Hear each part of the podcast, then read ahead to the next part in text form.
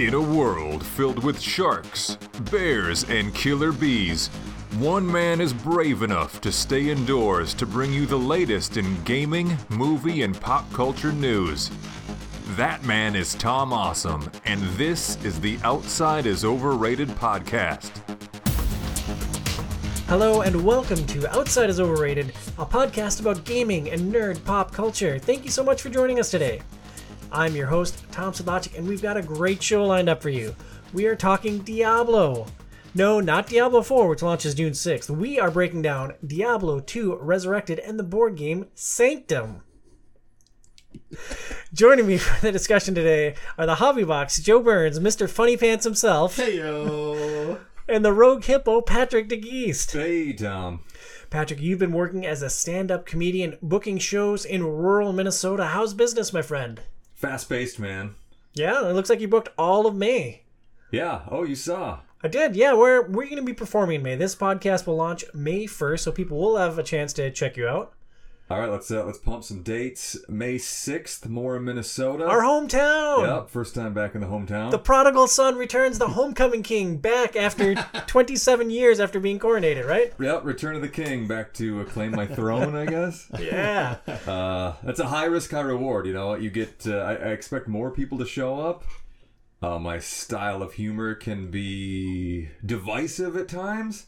Yeah, You they're going to be like, "Oh yeah, it's Patrick. Turns out he's a Yeah, he was a nice, friendly guy. You know, when I had him as a student in uh, 1995. Yeah, So it's- it, it's probably going to be more so because it's not like you're. You, it's not like you have mean humor. You just have pretty dark humor, and so they're going to be like more so. You know, I always did kind of think he was the kind of guy that skinned cats and was just going to like kill a bunch of people. So it makes sense. yeah, this guy really likes the Girl Scouts." Yeah, right. Yeah.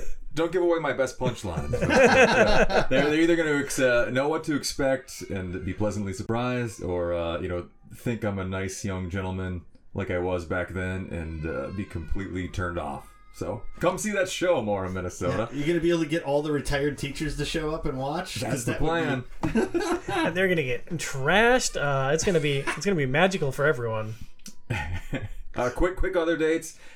Let's see what's after that. International Falls, May 12th. Um, Hibbing, Minnesota, May 19th.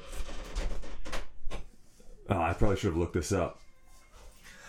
Oh, it's fine if you don't know your own dates to promote. It's not like I ever have my business in line here. I've got so many.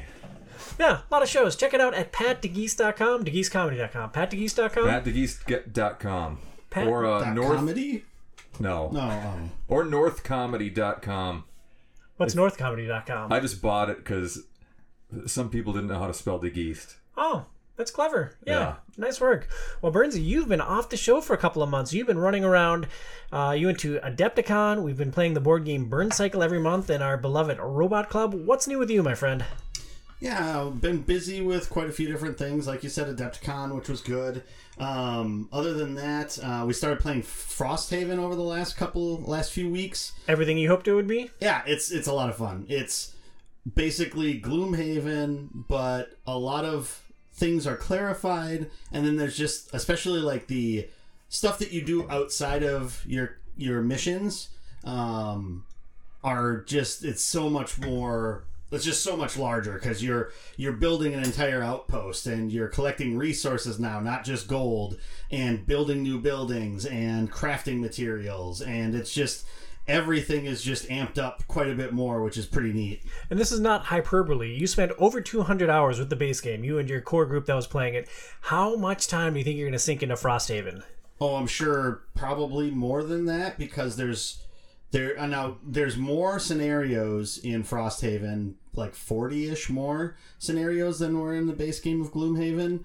Now, granted, you won't be able to play all those because sometimes things get locked depending upon decisions you make. But then you also go back and play some of them over again for different reasons, and so um, yeah, I mean it's gonna take longer. It'll be a couple few years probably before we get to the end. I would guess. I daydream about playing both Gloomhaven and Frosthaven as a family unit. We have a family of 4 Mm-hmm. perfect party size. It's going to be great. But let me put you on the spot here, Burns. Okay, now you're Batman. You're Batman. Okay. The Riddler has two cages hanging over lava, Okay. and he's going to release them both at the same time. You can only save one, Burns. Okay. Do you save Gloomhaven slash Frosthaven, or do you save Final Fantasy 14? 15, the online one. The one that we played 14. together. 14 is the online one. Um, hmm. So I'm going to poke a hole in your proposition. I will let Frosthaven fall into the flames and keep Final Fantasy 14, and then we'll just play Chewie's copy of Frosthaven. No, it's all copies of Frosthaven on planet Earth that either have been printed or will be printed in the future. It's a big cage.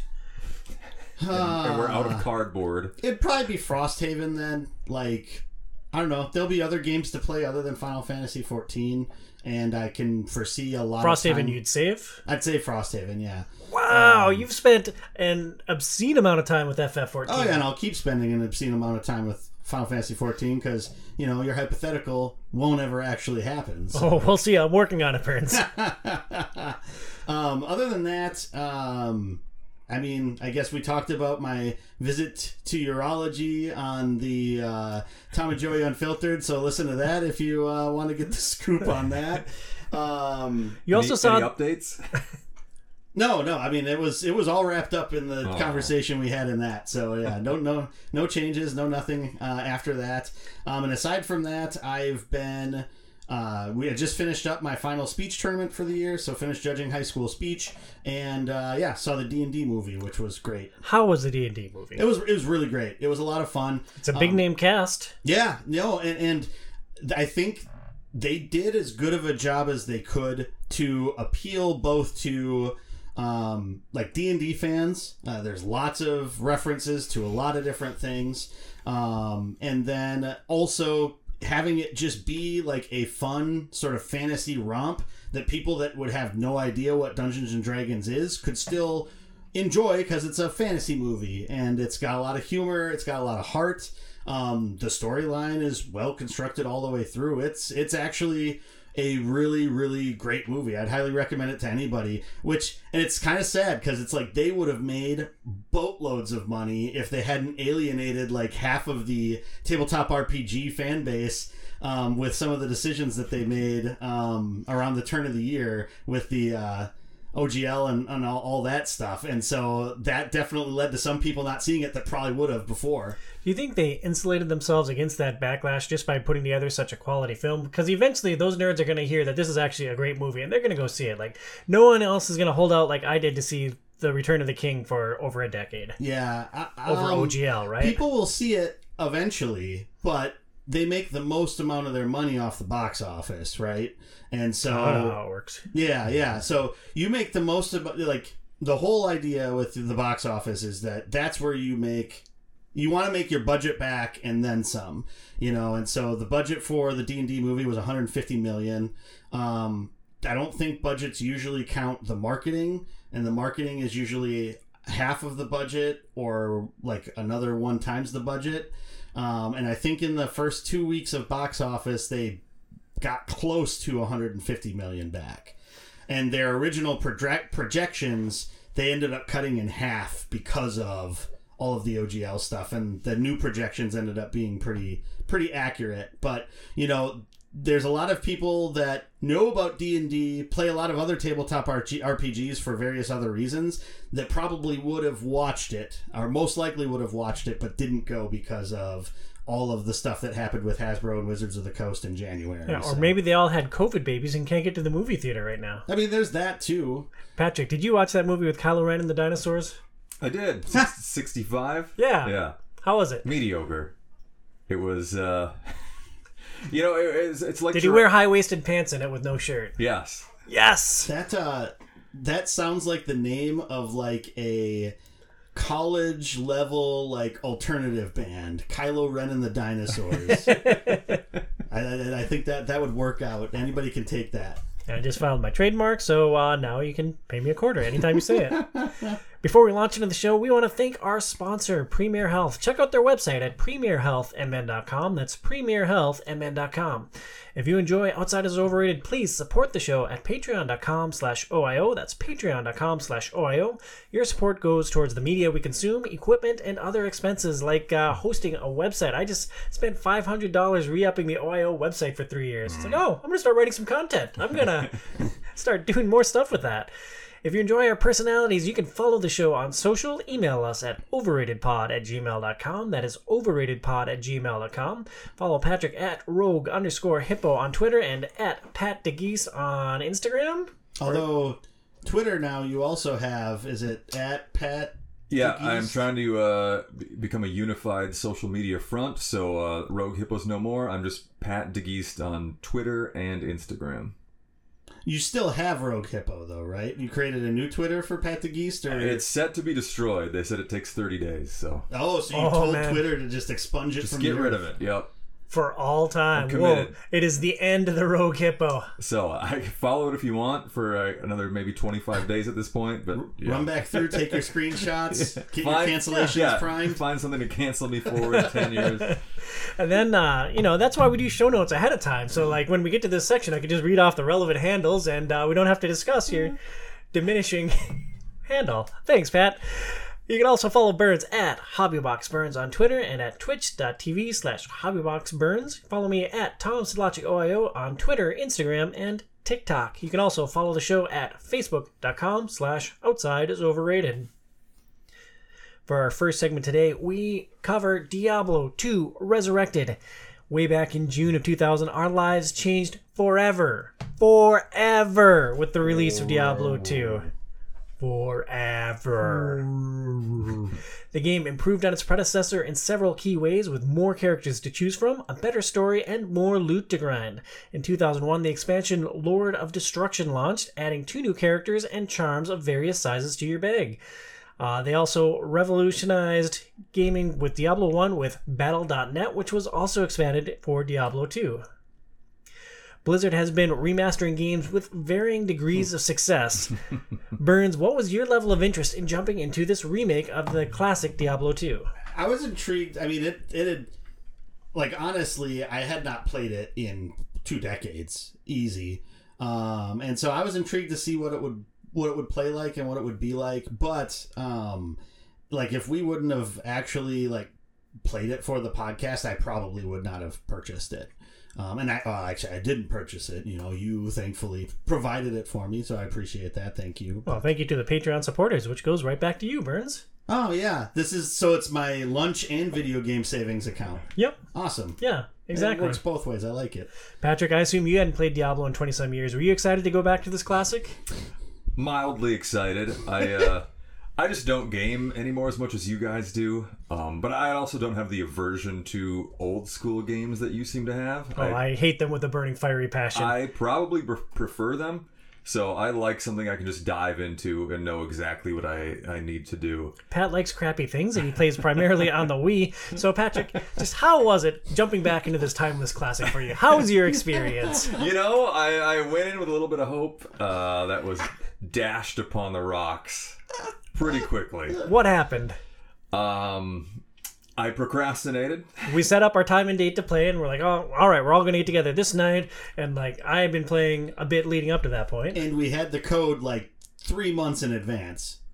We bought it, I think I got it in November of last year. So, yeah, we had, Yeah, it was a pretty big window. three, four months in advance, even Yeah. maybe. Yeah, so I think the uh, the day before we were scheduled to play, I installed it, left it at that point. Um, you said let's let's log in at whatever time. I think 30 minutes before that, I decided to fire it up, and uh, I, I kept getting an error message. It just would not work, and and that does happen sometimes with PC gaming. Uh, I'm usually pretty good at troubleshooting those issues. Uh, I went through some forums. Uh, And what was the root issue? Like, what is the thing that you couldn't overcome to actually boot up Diablo 2 on your computer? Uh, I would fire it up and it would just shut down. And I um, eventually, what I found out is they said you have to have a dedicated video card to play Diablo 2 Resurrected. And I am, I play on a, uh, a pretty decent laptop, just does not have a its own video card. It has I'm like sh- the Intel integrated video Yeah. card. and I'm I'm positive it has the specs to play Diablo 2 Resurrected. But Well, you they, checked all the specs. Like, Yeah. you looked, you matched it up, and Yep. They just made the decision that uh, if you don't have a video card, it will check for that. I uh, my box was ticked no, and it said you can't play. and how does that make you feel about Blizzard as a company? Um, what did you call it before? Uh, hit or miss. Their their remakes, Uh, varying degrees of success. varying degrees of success. This this was uh, not a Well- success in my book. I was gonna say, yeah, you playing it had no degrees of success. Yeah, right. Zero degrees of success. It's uh, almost just an arbitrary. I don't know. Arbitrary requirement. I can't imagine what what was going on in their minds to to say this group of people can't play. I mean, it's probably not that as much as they wanted to do something graphically, and then they look at like specs that people typically have, probably that play other games on Battle.net, and are like, okay, what percentage do we have to try to include in order? I'm sure there's like lots of business things that go into it, as well as just like from just from a uh, like technology standpoint, what it is that they can ac- accommodate, right? But like you said, if your graphics card is good enough, it's just that it's not the type that they want. That's kind of that's lame. And haven't we reached the level of sophistication with PC gaming that like they can scan your system and see whether or not the game's gonna run on this? Like shouldn't- Supposedly, they could do that like decades ago. Yeah, so it's surprising to me that you didn't get some kind of error message saying, "Oh, this is what's happening. Here's why Diablo won't work. Thanks for your money. You're never getting it back." Yeah, it was pretty frustrating, and it's it, it's an older uh, it's a laptop, but I've upgraded it. You know, I, I doubled the RAM. It's got 16 uh, gigabytes of RAM or megabytes of RAM, whatever one it is. Yeah, it'd be gigabytes now. Gigabyte. I you know I, I put a solid state hard drive in, which makes things run a lot faster. It's just a you know integrated video card, but I just I watched uh, some videos on YouTube. I can't imagine there's anything my computer could not handle Yeah. based on what I was watching. They just decided not to let you play. It'd be weird. It'd be like saying, you know, if your car can't do 100 miles an hour, you can't drive on on highways. It's like, well, I don't need it to go 100. 65 is plenty. Like, well, we checked your car; it can't do 100, so you, you're not allowed to drive here. So uh, go sit down. In all seriousness, Pat, uh, why didn't you jump into this game before? Like, were you not that interested in a remake of this classic game, or like, what was the holdup? Are you just too busy in your comedy career? Do you hate me with a burning fiery passion? No, it, it's it's comedy stuff, man. It's it's I, I started my own business. Um, there's uh, uh, there's finally for once in my life a tangible return in the amount of work I put into something. and with comedy, you can you can put 20 hours a week or 40 hours a week or 60 hours a week and I, I'm putting a lot more in than than I'm taking to play video games or watch movies or things like that. Sure. So uh, I'm gonna take that as you hate me with a burning fiery passion. Let's uh, start a discussion with our history with Diablo. Burnsy, where did you come from with Diablo as a franchise coming back to Resurrected? Yeah, I, I played a decent amount of the original game, um, and I, and so oddly enough, before Diablo three, like my history with the game, like the vast majority that I played of both Diablo one and Diablo two were at like LAN parties at friends' houses where we would just marathon through the entire game, um, and in one sitting as best as we can. And having just played a substantial amount of D2 Resurrected, like that's a Yeah. that's a commitment. Uh huh. Yeah, I, I, 'cause I think, and I don't know how long, because I don't remember if it was with the expansion for two or not when we did that. Um, but uh, yeah, we got through all the way through it. I'm pretty sure we we at least made it to the final boss, but I'm pretty sure we beat the final boss too. Um, it was like four of us. Um, hanging around doing that. So Diablo games in general, I've mostly played co-op. Um, Diablo three, when that came out on the PS4, was awesome, and uh, played that co-op with Lance. I think we beat the main boss of the main campaign, but I don't think we finished the expansion. And then we played, I think, to like the third chapter. Me, you, and Lance as a group. Um, when we played through Diablo, it was I've- something like that. I have no recollection of playing that game with you and Lance. Yeah, we played it all online. Um, you know, because I was in Texas, he was in Arizona. Because we were thinking about doing that for Our original podcast. for the Goon Gamecast before that uh, got defunct because I got way too busy with work. So yeah, podcasts are a lot of work. yeah, yeah, and I was doing two of them at the time. Um, that both had run times of way too many hours, and so yeah, it ended up uh, it ended up needing to fall to the wayside. But uh, yeah, Diablo's always been one of those things where I've enjoyed the game. I I like the characters, like especially like Deckard Cain is a pretty just his voice. I think Stay a while and Yeah. listen. yeah, Deckard Cain. Loot Lane, you know, and all that stuff. I, I just, I really enjoy like his voice specifically, and like especially playing through Diablo 2, like the music. Like I remembered, like as I would hear, especially that first area, as you'd hear some of the music, you're just like, oh, okay, yeah, I remember hearing this song over and over and over again. So I will literally never forget about it.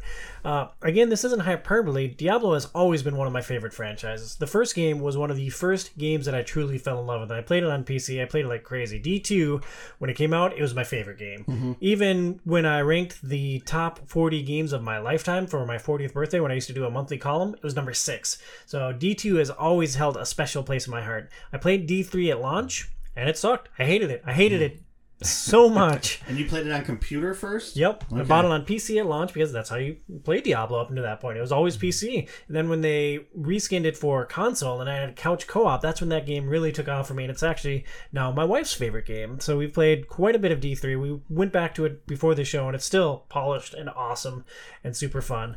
Uh, I have barely played Diablo Immortal because I don't need Diablo on my phone. Yeah, that doesn't have that doesn't have a lot of appeal to me, um, and especially like the whole loot grind aspect, um, and then the pay to win kind of. And it's not necessarily pay to win, but like the microtransactions in order to when you get to the end game, like level things, just f- sounded like it was egregious. But it's the same type of thing. I don't I don't know how much I would like playing that with touch controls.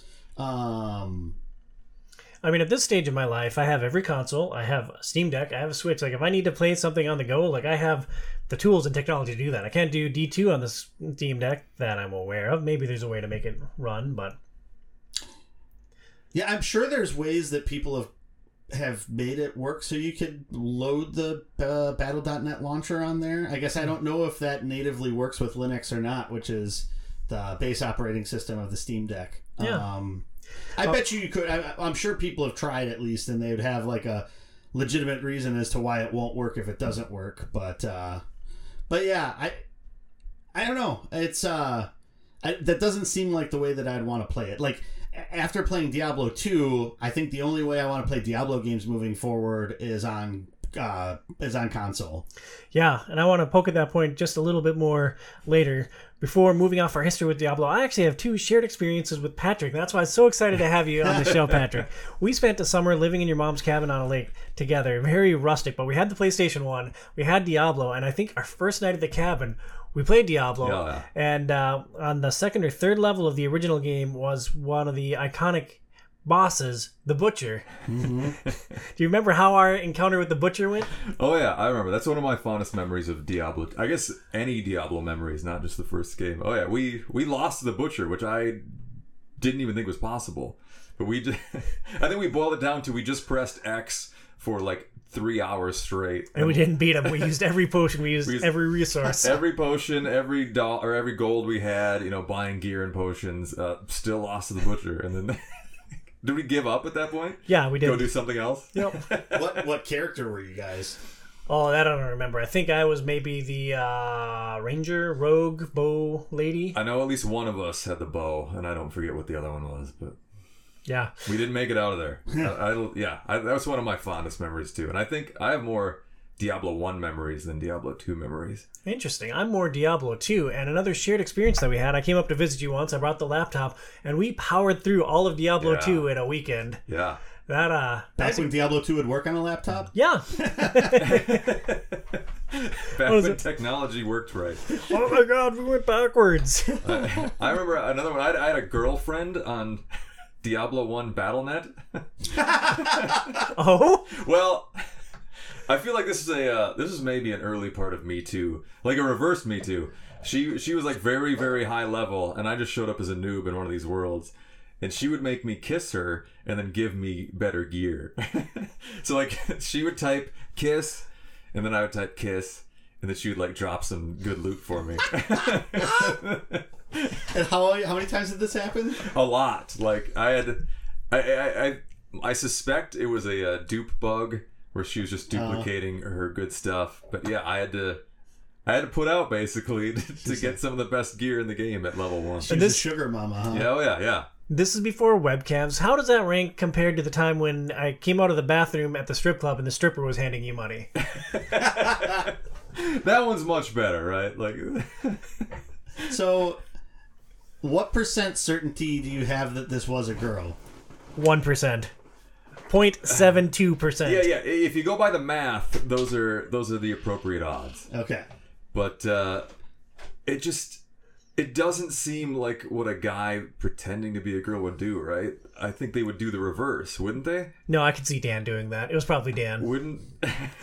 I mean, people catfish other people for lots of different reasons. well, I, I just figured they they pretend to be a low level girl trying to get good stuff from a high level male, and not the reverse. But uh, you know, I could be wrong. You're, you're right. They they could just be having fun. You know, Get lost in the role Yeah, playing of the Diablo. eroticism of making of making out with my level one Diablo character for a helmet. Do you uh, remember what your name? Were you like Huge Wang or something? I think it was just DeGeest. Oh, yeah. Yeah, using your real name online stuff. Great. Uh, promoting this at an early early age. this was way before people worried about doxing and any of that bad stuff that happens like all the time now. Yeah. And swatting and all of that. Yeah. I'm going to keep making this face right now because it's going to make for a great picture. Yeah, no, I don't think because I don't think that would ever been a that I don't think that was ever a thing until like a decade ago, swatting and everything like that. Yeah, yeah, the world has moved on. Well, Patrick, you have an affinity for D1. I have an affinity for D2. Burnsy, what do you think is D2 rank in the history of gaming? Like, where where does the Diablo franchise slot in amongst like some of the heavyweights? Yeah, it, it- that's always tricky because of the fact that like without Diablo one, there would not have been a Diablo two, but Diablo two was kind of what brought it that much more into the mainstream. Now, I think part of that was just because of how popular Diablo became as it like as time went on. Um it's hard. Like I think Diablo 2 is probably still the most iconic of the Diablo games. Uh, and it's probably not going to get topped and you know when you have like Path of Exile basically which is a clone of Diablo 2 um, that was created after Diablo 3 came out that went away some of the original conventions of Diablo 2 and modernized things a little bit. I should definitely play Path of Exile. Hey, Pat, you can play that on a laptop. And it's free to play too, so you always got that going for you. I'll check so. my specs. no, try to launch it. Actually launch Oh, it. okay. Yeah. Let's learn. yeah. What, what day? I'll launch it 20 minutes before. And watch it patch while we play. I think it's interesting that D2 created the framework or the format for the action role playing game. Like it defined the genre at a very early age. Uh, thinking about the time when it came out around 2000, we were in the PlayStation 2 era. The Xbox had was about to launch, had just launched the original Xbox. Yeah, it would have been. It would have been right around. It might have been a little bit after when the PS2 launched. Because I think yeah, the Xbox came out maybe in 2001, um, Yeah, it was uh or 2002. it was spring of 2001. It was definitely out in 2001 because it was out my first semester of college. Gotcha. Um, so here's a question to clarify that. What did Diablo 2 do that makes that the progenitor of ARPGs that Diablo didn't do? So why is it that Diablo 2 is the grandfather of all ARPGs or modern ARPGs? I think it's the skill tree. Okay. Because in Diablo 1, you gained experience, you leveled up, you uh, signed your attribute points. Uh-huh. Uh, but if I remember correctly, the only skills that you gained were by reading books for the different skills, and books were tied to different attribute levels. So, like, you can game it a little bit. If you wanted higher level magic spells, you could save all your gear that boosts your magic and just put it on, memorize your spell, and then take it off and go back to your regular hmm. gear.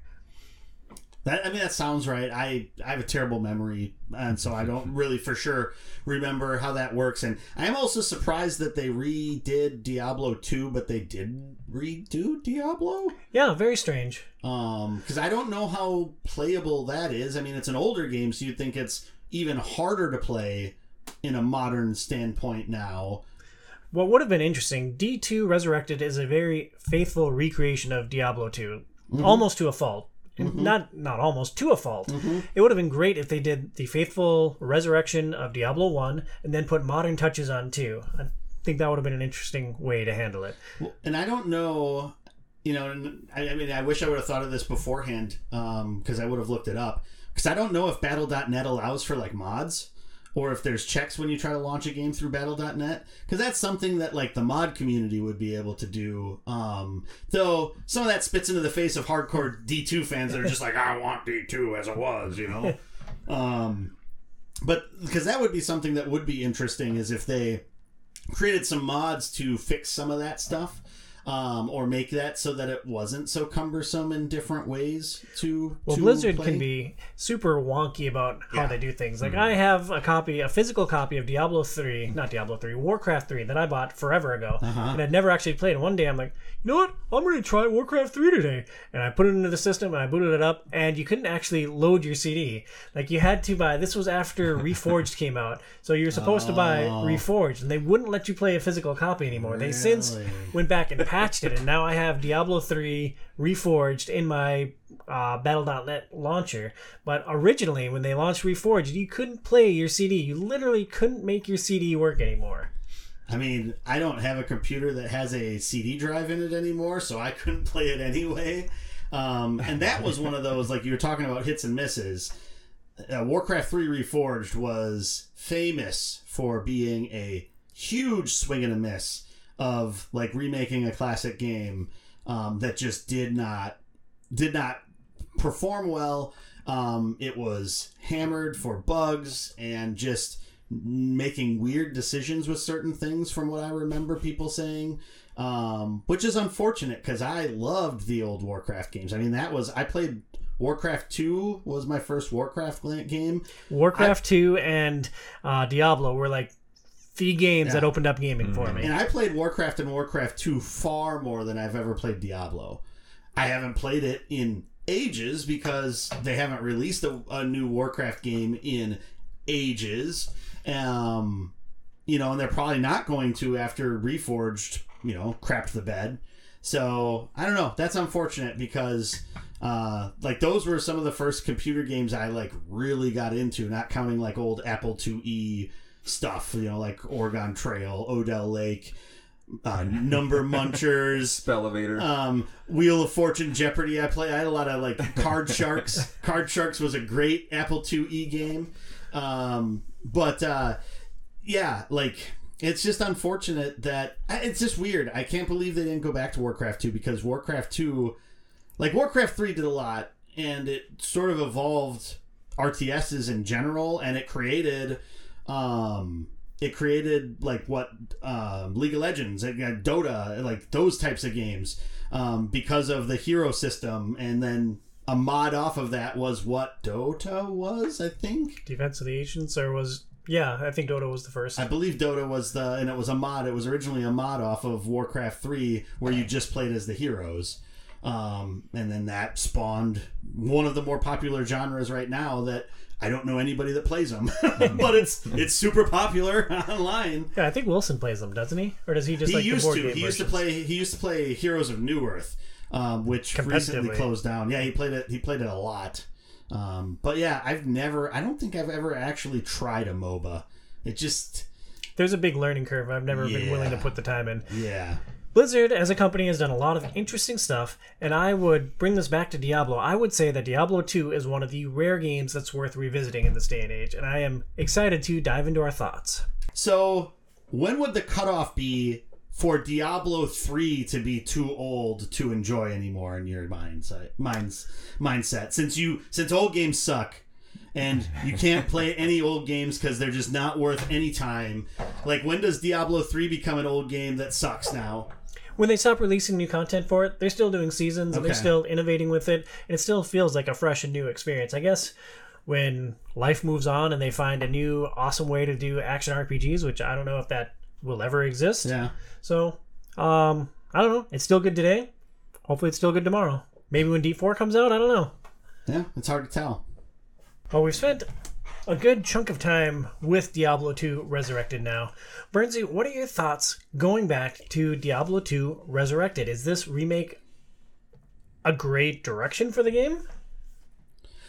I mean, I would say that it's it's a real, it's a good recreation and modernization. Okay, graphical modernization of the original Diablo two. Um, it feels just like the game, just like I remember the game feeling. I'm sure there's optimizations with how it plays to some extent. Um, Auto picks up gold. That's a win. that is true. That is true. Um, you know, and it, it, you know, you still, for better or for worse, like run into some of the same like issues that you have with like inventory management ad nauseum, and um, you know, but uh, I, I think it, I think it's a, it's definitely far better from what a lot of people said about Warcraft Three Reforged, and so, and granted, it was a different team that did this, um, so so yeah, I know. I, I think it's I think it's a really good repre- representation of it, and it's probably the best way to play it nowadays. It's probably the only way to play it nowadays. I mean, if you still have your Diablo, well, yeah, maybe that's not even true. I was gonna say if you still have your Diablo two disc, it maybe works, but it probably doesn't anymore. I'm willing to bet it would have to connect to Battle.net to patch up and coin flip whether or not it would actually work. yeah, yeah, probably. Diablo 2 Resurrected, it's fun. It's a fun game. It's a fun way to experience Diablo 2 again, uh, but definitely no longer groundbreaking. And I couldn't help but thinking we spent probably 12 hours, just you and me online playing this, uh, with maybe an hour of that, Patrick on the Discord chat with us, talking about his frustrations trying to install it. Uh, and through that time, I couldn't help but thinking there are so many other games that, like, I'd rather play co op with you. Yeah, I would I would agree with that. Like it, it, it's been fun going back to it, and you know, like this is the first time I really remember playing a Diablo game where I've actually like really really thought about like builds. Um, you know, we've talked about that with other games in the past that sometimes that becomes like an afterthought as to what abilities I go into, or it's just like, okay, I'm just gonna pick a tree and go down it, and that's kind of it.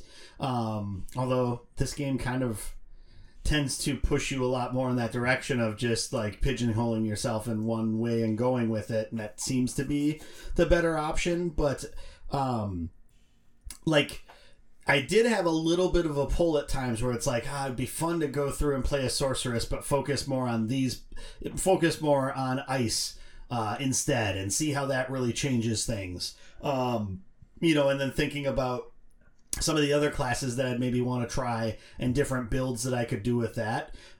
As far as I remember the other games, like especially, you know, when the way that I was playing it at a LAN party was basically like binging the game. You don't really have a lot of time to think about that. You're just selecting the things so you can jump back out of town and go do whatever everybody else is doing, you know? And so now that I've been thinking about it a little bit more, and I played through the first act as a druid, and I played through the first two and a half acts as a sorceress, um, it's gotten me thinking about, oh yeah, how could I maybe do some things a little bit different or more optimally if I started again from from scratch. Um, and that's also made me interested in wanting to play some of the other classes. Um, either that I played way long ago, like the Amazon and the uh, Barbarian, um, or place like the one like Assassin. I don't think I've ever played, um, and it has me intrigued to see like how that plays different. And I, I think I played a Ranger in like Diablo One, um, and so it's been a while since I messed around with that that type of a character too. So, so yeah, I don't know. It's um, it, it, it that it, it that compels me but that being said i would much rather play a lot of other things um, than that which is probably why i haven't played as much of it as maybe i started off playing because i did jump in i played a good amount as a druid before we jumped on and played together um, and then i never went back to that character after we started playing as a sorceress just because i had more fun with the sorceress so i should have started another character solo to see how that goes probably as a multiplayer ladder character so I could share uh, stuff between characters. So When you both say you'd rather be playing other co-ops, are these like uh, Torchlight action RPGs or just any any co-op game whatsoever? Specific titles, how about that? Yeah, I mean, we played Torchlight 3 for Game Pass Forever, and we enjoyed that. I think that was a more fun, like, shared experience. Because, like, in D2 Resurrected, sometimes we were together, sometimes we just split off to try to find the MacGuffin Yeah. more quickly, and it didn't seem to really impact the gameplay until we were at that bo- boss fight at the end of Act 2. Then we uh, needed to be working together. I mean, if it was an ARPG, I'd probably rather play Diablo 3 than either of those. Yeah, I'd take Path of Exile just because I haven't played it. I mean, I would try. I'd try. I'd play Path, Path of Exile again. It's been a long time, and I never made it super deep in that. Um, so I'd be I'd be willing to give that a go. But even Um, beyond ARPGs, like I'd rather play Divinity with you. We uh, Oh, yeah. are like 20 hours into that together. Yeah. Uh, Overwatch. Um, I'd rather drag you into Destiny 2, kicking and screaming. No. Final Fantasy 14, Tom. Yeah, Fantasy FF14. 14. Uh, I don't work. I, I'm not going to pay a monthly fee for the game right now. you got five days. Oh, I have five day days. free login campaign. Yeah. so much for those interviews this week. I'm going to reset my hot bars and go nuts. Yeah, yeah. See, there you go. Um, so I don't know. I think, or like Frosthaven. Like I, if I if I was given the choice of getting together with the same group of people online and playing Diablo two, or getting together to play Frosthaven, I'd play Frosthaven, or even Gloomhaven online. I'd rather play Gloomhaven online uh, with a group of people, the video game version, um, than play Diablo two with a group of people. So I just think there's new there's there's like new places to explore going back to something from back then um isn't as intriguing anymore especially just with some of the clunkiness of playing diablo 2 now it's not as bad as like when we went back and played goldeneye for the first time in like a decade um That was on a Perfect Dark, 64, yeah. or perfect dark That was Um, unplayable. That was oh. a wretch. Yes, yes. And so it wasn't that, but uh, th- there's definitely some things that it's just like I'd, I'd rather have it be a little bit different. I still enjoy the core loop here Yeah. with Diablo 2 Resurrected, but for me, it's best suited as something I pop into quick and like try to get to the next uh, warp pad or to cross off one more quest on the list and then bounce back out. Like for me, it's got to be a bite-sized experience because I played Act Three in its entirety from beginning to end yesterday, and it's like, oh, that's uh, that is enough Diablo 2 for this show. Yeah, I mean it's grueling. I, I mean, And I mean, Act Three is not structured very well, so that's maybe not the best Yeah. example. I played the opening area at least one, two, three, four, five different times with five different characters, and like I'm sick of that now, but I enjoyed it multiple times. yeah. Um, it, well, and so I think the other thing is, and we're kind of going back to some other discussions that we've had previously about uh, co-op games, is you know when you're playing through the campaign co-op, um, you know there's always the piece of okay, who's going to get the quest, who's going to turn in the quest, um, how long it takes? Because the dialogue in Diablo takes a long time to get through. Um, you know, it's it's very much computer RPG versus like your console RPG in that sense where you know some of those some of those dialogues can take a long time as it slowly scrolls scrolls through as they're saying what they're saying. Um, and that gets difficult to do as a group. Um, you know unless everybody's playing through it the story for the first time like aside from that it's just really difficult because otherwise people are waiting around for five minutes while you're listening to this And having then- played a lot of games with me, where would you gauge my tolerance level for just waiting around? um what's the scale Leroy Jenkins. yeah, that's, that, okay, that is that is exactly what it is. So, um, though it's like I feel like we've got like we got into a good rhythm of it's like oh I gotta go back to town. All right, well I'm just gonna cruise around here and do this or whatever, you know. And most of the time when one of us had to go back to town, both of us had to because you know the inventories fill up. Um, Especially when it's two thirds full of charms. Yes, yes. I mean, those things are um, a blessing and a curse, right? But uh, so so so yeah. I, I just I don't know. Like that's and, and then on top of that with co-op also. Um, and I don't know. I never went back in, but like the bug we ran into at the end of our last session together, where it dropped the item to turn in for the quest, and sometimes one person can turn it in and it works for the whole party. Other times it doesn't. And this time it dropped it only dropped one. It seemed like, and you picked it up, and then I couldn't find one of it. And Yeah, so how I was it being- turn in that quest? How uh, how was the experience playing a ranged character with the loot monster out in front?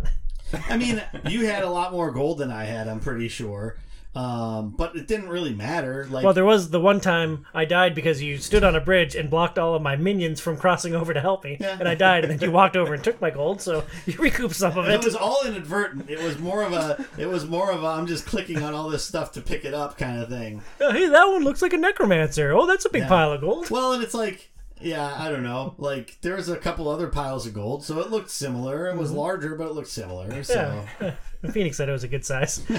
Let's talk about some of the characters and builds that we uh, played with. We both played as a druid. I played a hardcore druid named Harry Potter. He made it to level Shouldn't have 14. been Hagrid. Yeah, that would have been more Okay, more fitting, alright. but I went for a magic user, um, uh, Patronus type build, and I lost my hardcore druid to leg, and now Discord will not let me see my show notes. Discord. You mean? Yeah, I had a Discord Docs. notification pop up. Oh yeah, yeah. yeah. I couldn't. That's uh, annoying swiping, sometimes. Yeah, yeah, swiping, and swiping. Yeah. So I lost my uh, first hardcore character to leg. Is that frustrating? It was exceptionally frustrating. Uh, one of the big issues I had with this game, Burns, you mentioned the bug that you saw with the with the dagger that we needed for the quest in Act Three. I was having major connectivity issues with this game. At times, it would be absolutely unplayable. You can play an offline character, but with a shared stash across characters, which is one of the big modernizations, one of the big modern touches of this game. Uh, you can share items in your stash with other characters, but they have to be the same game mode. So, Yeah. as an offline character, I could never share those with my characters that I was playing with you or with anyone else for that matter. Uh, so, when connectivity wouldn't let me play as an online character in any online games, I'd have to play offline. It was just frustrating so often to be locked out of the game to not be able to um, like play it. It wasn't as bad as Marvel Avengers, the broken, buggy, janky tech demo that that game is. Uh, but I'm glad that we didn't run into many of those connectivity issues when we were playing together. Yeah, I mean, we had the one weird thing with my internet at the end of like the second to last time we played together, where I kept like dropping out of everything, and then like I'd be able to get back in, and then it'd just drop us out again. Um, and we were about to wrap up anyway, so it, you know it kind of worked out, but it was frustrating. It's like okay, we just got to do this one last thing. It's just like oh, oh, you can't hear me anymore. Oh, oh, nothing's working. Up, up. So so yeah, but I mean, and that's probably not on the game that instance because I'm pretty sure it was my connection being wonky. But yeah, I mean that's that's just the nature of you know games in 2023 though with almost everything having to have some online component or having to always be online like diablo 4 it's always online. You can't have offline characters in diablo 4 and so um, if you can't get a connection to the server you're not going to be able to play. And so there is there is that aspect of gaming in 2023 that you know we just have to get used to dealing with um, Yeah, Duhal's gonna love it. A cool thing about druids, mine turned into a werebear. That's where I was pumping all my points into the transformation tree. I like that. I thought it was super fun. So I started doing some of the transformation tree, but whenever I turned into like the werewolf as the druid, um, before I got to the werebear, it just I felt like I was doing just garbage damage. Like it didn't feel like I was actually like killing things effectively. And so eventually I just sort of spec in the opposite direction and was just going full summons. So I'd have the maximum amount of birds that I could have out, I'd have the maximum amount of wolves I could have out. The vines were fun. I never got to the vines. I never got to the vines because I have a tendency, or, or this time while playing through this game, I have the tendency of like once I have an ability I like, I just keep spamming that for a while, um, like leveling that up every time in a row. Um, probably to my detriment because I probably should branch out a little bit more. I don't know. Your sorcerer was melting things with lightning. Yeah, I mean, I was drinking potions like it was my job. Like she was throwing lightning bolts with one, and just a steady stream of potion, mana potions that she was chugging with, chugging with her left hand. Um, but uh, so I don't know. That was the weird thing, and maybe if I would have done more with the werebear form, I did unlock like one level of it. Maybe if I would have done more with that, it would have been uh, different. One thing I will say, um, sort of tying back into how well Diablo 2 Resurrected kind of plays in the interface. One thing that's that's I'm pretty sure an improvement over the original is your ability to use like the mouse scroll to flip through your spells Oh, as yeah. opposed to having to select like the uh, function keys and set the function keys to that. The problem is, is as you get going through the game, because you can only map like function one through eight with, uh, you know, with like spells.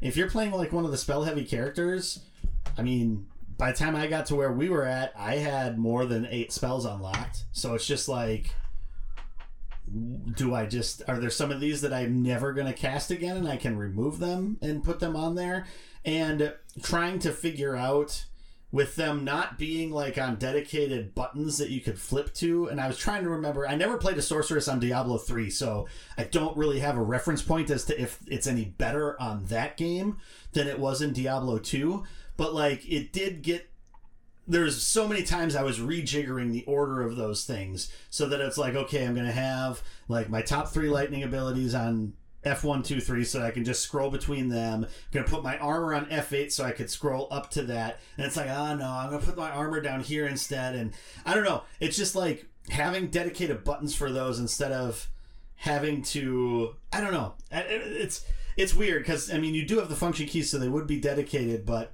I don't know. I, I struggled with finding a happy medium with that aspect of it with character with a character that had a lot of uh, spells to cast and a lot of abilities to cast. That's interesting. I spent a decent amount of time with six different characters. I never ran into that issue. Like the F1 through F8 was always enough for me, and Okay. I honestly forgot that you could scroll between the items because I'm so imprecise in my scrolling in like the midst of action. It's like if I need to go one item down, like zing. Yeah, and I think part of that comes down to just I don't play a lot of games on the computer, um, and playing Diablo 2 Resurrected has made me realize that I just still just don't really enjoy playing games that much on a computer. I think a lot of it's just I don't have a really good setup for it, um, and so I'll be comfortable for a while, but then eventually, like I'll get stiff or like my my hands will get like numb because of the way that I have to sit to, you know, have my hand on the keyboard and have my hand doing that. And so I just I've I've, I've been softened. I've, I've, I've gotten so accustomed to playing console games with the controller that I just struggle a lot when trying to play games with a keyboard and mouse. Well, Patrick, you only play games on the Wii or the PC. Would you like to Savage Burns for his taste in gaming? Uh, I'll be open minded here. What when would you guys feel that got better? Because when we played Diablo on PlayStation, I felt that was vastly inferior to the PC. But uh, you know, I'm not I'm not completely opposed to saying it, it. It I'm sure it's gotten better since then. Well, I mean, D3 is 100 million miles ahead of Diablo 1. it's, it, it's hard to say because the technology is so different. One big difference now with the PlayStation 1, we were chained to the PlayStation. Like, we could literally only sit back as far back as the cables would go. Now, like, we can sit here and play Diablo 3 if we just knock down two walls of my house. Or s- put up a system of mirrors that's cheaper. Oh, yeah, yeah. Uh, targeting seems so much better with a mouse. Uh, what what are you targeting with on a on a controller? Oh, it's been so long since I've played D3. You've played D3 more recently. Yeah, I mean, you basically just roll through everything like a tornado. uh, like I'm playing a uh, witch doctor, so like I have some uh, wolves that I summon, and I throw out a bunch of frogs. Uh, basically, my X ability shoots straight ahead of me, so like it's a projectile straight ahead. My summons will run over to whatever is coming next, and then I have a couple area things that I trigger that just, I think, auto target the biggest group of mobs. So like they take a lot of the precision out of it. D three is streamlined in like every way. Like you don't Okay. even have to. There is a button that you can use to choose potions, but most of your gear will also regenerate health. So if you get low in health, you can just run out of the fray, run around, kite around until uh, you're better. You would lose your mind with D three, Patrick. you think so? A couple other characters. Uh, I played a hardcore barbarian named Double Hump. He got up to level 23. I had him focused on fighting with two weapons. Uh, and then with a hardcore character, one death, he's gone forever. So I was completely uh, focused on boosting defense for that character, and almost all of my skill points went into a passive buff that doubled my defense for a period of time. And so it was really frustrating. Like every minute, I'd have to click F1 and then click right click and then go back to my fighting abilities. just to keep that buff up forever. Uh, wound up losing him to the boss at the end of Act Two, which was the worst fight that I encountered. Uh, I played an assassin called River Tam. She made it to level 25. She made it through the third act. It's the first time I've ever played as an assassin. Really interesting character because their a lot of their game is based on uh, a combo. You have a charge up attack, which you can stack up to three charges, and then you have finishing moves, which will release those charges to do something. So for this character, for most of the game, I was I'd hit R3, do my three attacks, hit or uh, F3, and then I'd hit F4 to switch to the finishing move, do that attack, hit F3 to go back to the charge up attack. Eventually, I mapped it so that the charge up attack was right click and the finisher was left click. Okay. Oh, I had that backwards. I was left click for charge, right click for finisher. But it was an interesting mechanic uh, because the charge up attacks that I favored uh, regenerated health and mana. So like I would use them forever. Yeah. And as long as I wasn't fighting anything too big and too bad, uh, I made it through the game without dying a lot and without consuming a ton of potions. Basically, only when things got kind of hairy. Yeah, I mean, so I, I like, I, like I said, I'd never played the assassin before, but like the way you described it sounds super interesting to me. It was Um, fun. She's also she's based on speed. One of her passives is boost speed. Like there's three different okay. passives that you can choose to boost. One boost speed, one boost resistances, and I forget what the third one does because I hadn't unlocked it yet. So there's some versatility there. I was focused on speed and charge attacks. And like the barbarian, like that's what I've always played. Like the first character I played in the Diablo game. Um, so you know, seeing as how I've played that in D one, D two when it originally came out in D three, I avoided playing that this time. But barbarians are always super super strong. Like I mean, you know, you just get up there. Like the whirlwind attack is always. Is that, is that in D two? That is in D three. I'm trying to remember if the whirlwind attack is in where you just If go it was the in D two, I didn't around. use it. Okay, so maybe it's not in D two then. There's Um, leaping attacks in D two. Okay, that sounds So that like sounds the uh, yeah. the mage's fortress where those there's all those crazy platforms that's built for the barbarian to leap from one to just jump around to it. Yeah, you yeah. yeah you mentioned that when we were playing through that that it was so much easier to traverse that um, that way. Have you played as a lot of those classes back in the past with Diablo 2 that you remember, Pat? No, I have a terrible memory. I know I uh, I think I did, did it as an Amazon with you when we when we powered through it. I can't remember. I was a paladin. I remember that I was buffing everything. I can't remember what you were. I'm Dan was a pretty barbarian. sure I was an Amazon in that one, and that's that's really all I remember. I don't think I played it a ton outside of that that power session with Tom. You Oh, missed out, dude. uh, I played as an Amazon a bit this time. This was Gal Gadot. Uh, I mostly used uh, spear weapons with a lot of dodge. I found that having a defensive skill was essential on every character build. I know that one of the most powerful builds in the game is the Amazon spec for ice, Okay. and I didn't do that. I've decided to go on my own path. Um, it was fun. It was the first character that I spent some time with, and eventually I drifted off to experience the other characters. So th- that's the interesting thing. You mentioned builds, right? Um, and that made me think of like the frigging sort of rabbit hole I went down one random day of you know because it's an online game and it has seasons and people play it like competitively um like the websites that are dedicated to just builds. Best build for x after this patch. Best build for this after this patch. Um and it's just it's insane. And it's like down to the all these levels. You put this much into vitality and this much into strength and then you select all these abilities and then you respec at this point and then you buy this item and if you don't find this item here you go to this person. It's so insane like how detailed like the build like lists are you know and i think that's you make a game competitive and then people are to go like balls to the wall for that because people will search for it and you know you make money off of that. And so i don't know i thought that was that was interesting to me but i think the game's still fun even if you don't use an optimal build i don't think you have to like i don't think you have to have well on hardcore maybe but like when you're just playing through the normal like missions themselves like we ran into a, like the boss at the end of act 2 was super hard Yeah, he was brutal. but uh, other than that, like it's not like we ran into too many things that's like, oh, my build's just not gonna work with this. Um, if we're playing together, solo, it's a little more tricky sometimes. Yeah, I I think about min maxers sometimes because that's really not how I choose to experience games. Like I don't need a walkthrough for the optimal build. Like I was having fun just fiddling with the skills and the skill trees on their own without knowing the best way to spec out. What about the tech track on Tapestry? Only way to win. I was gonna say, see, that's that's not min maxing, is it? Oh, it is max maxing. double maxing. Uh, there's two other characters that we, three other characters that we haven't really talked about. I played the Necromancer when I played with Burns. Summoned a whole bunch of stuff: skeletons, golems. Uh, basically, you need some corpses lying around so that you can raise your army, and then it gives you a lot of survivability. and then just have Burns stand on the on the bridge holding them all back, and and then Tom to frustratingly like thirty seconds later, uh, can you move? all my stuff's behind you. Like, I'm trying not to be an ass.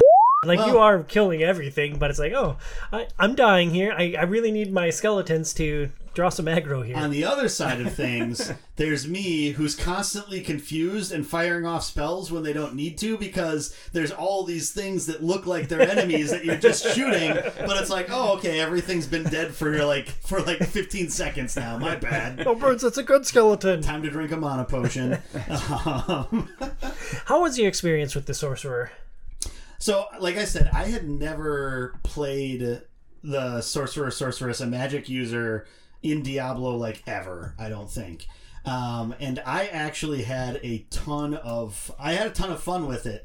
It's tricky because, and I didn't do a lot solo, and I could see that that would be a little bit more difficult just because of the fact that you're you don't have much defense and you have some defensive abilities but because we were playing together and you usually had your minions in the way i did not spec that way and so i went down the lightning tree and basically focused on that i dabbled around a few different things because i think early on i got an item that gave me like plus two to Warmth?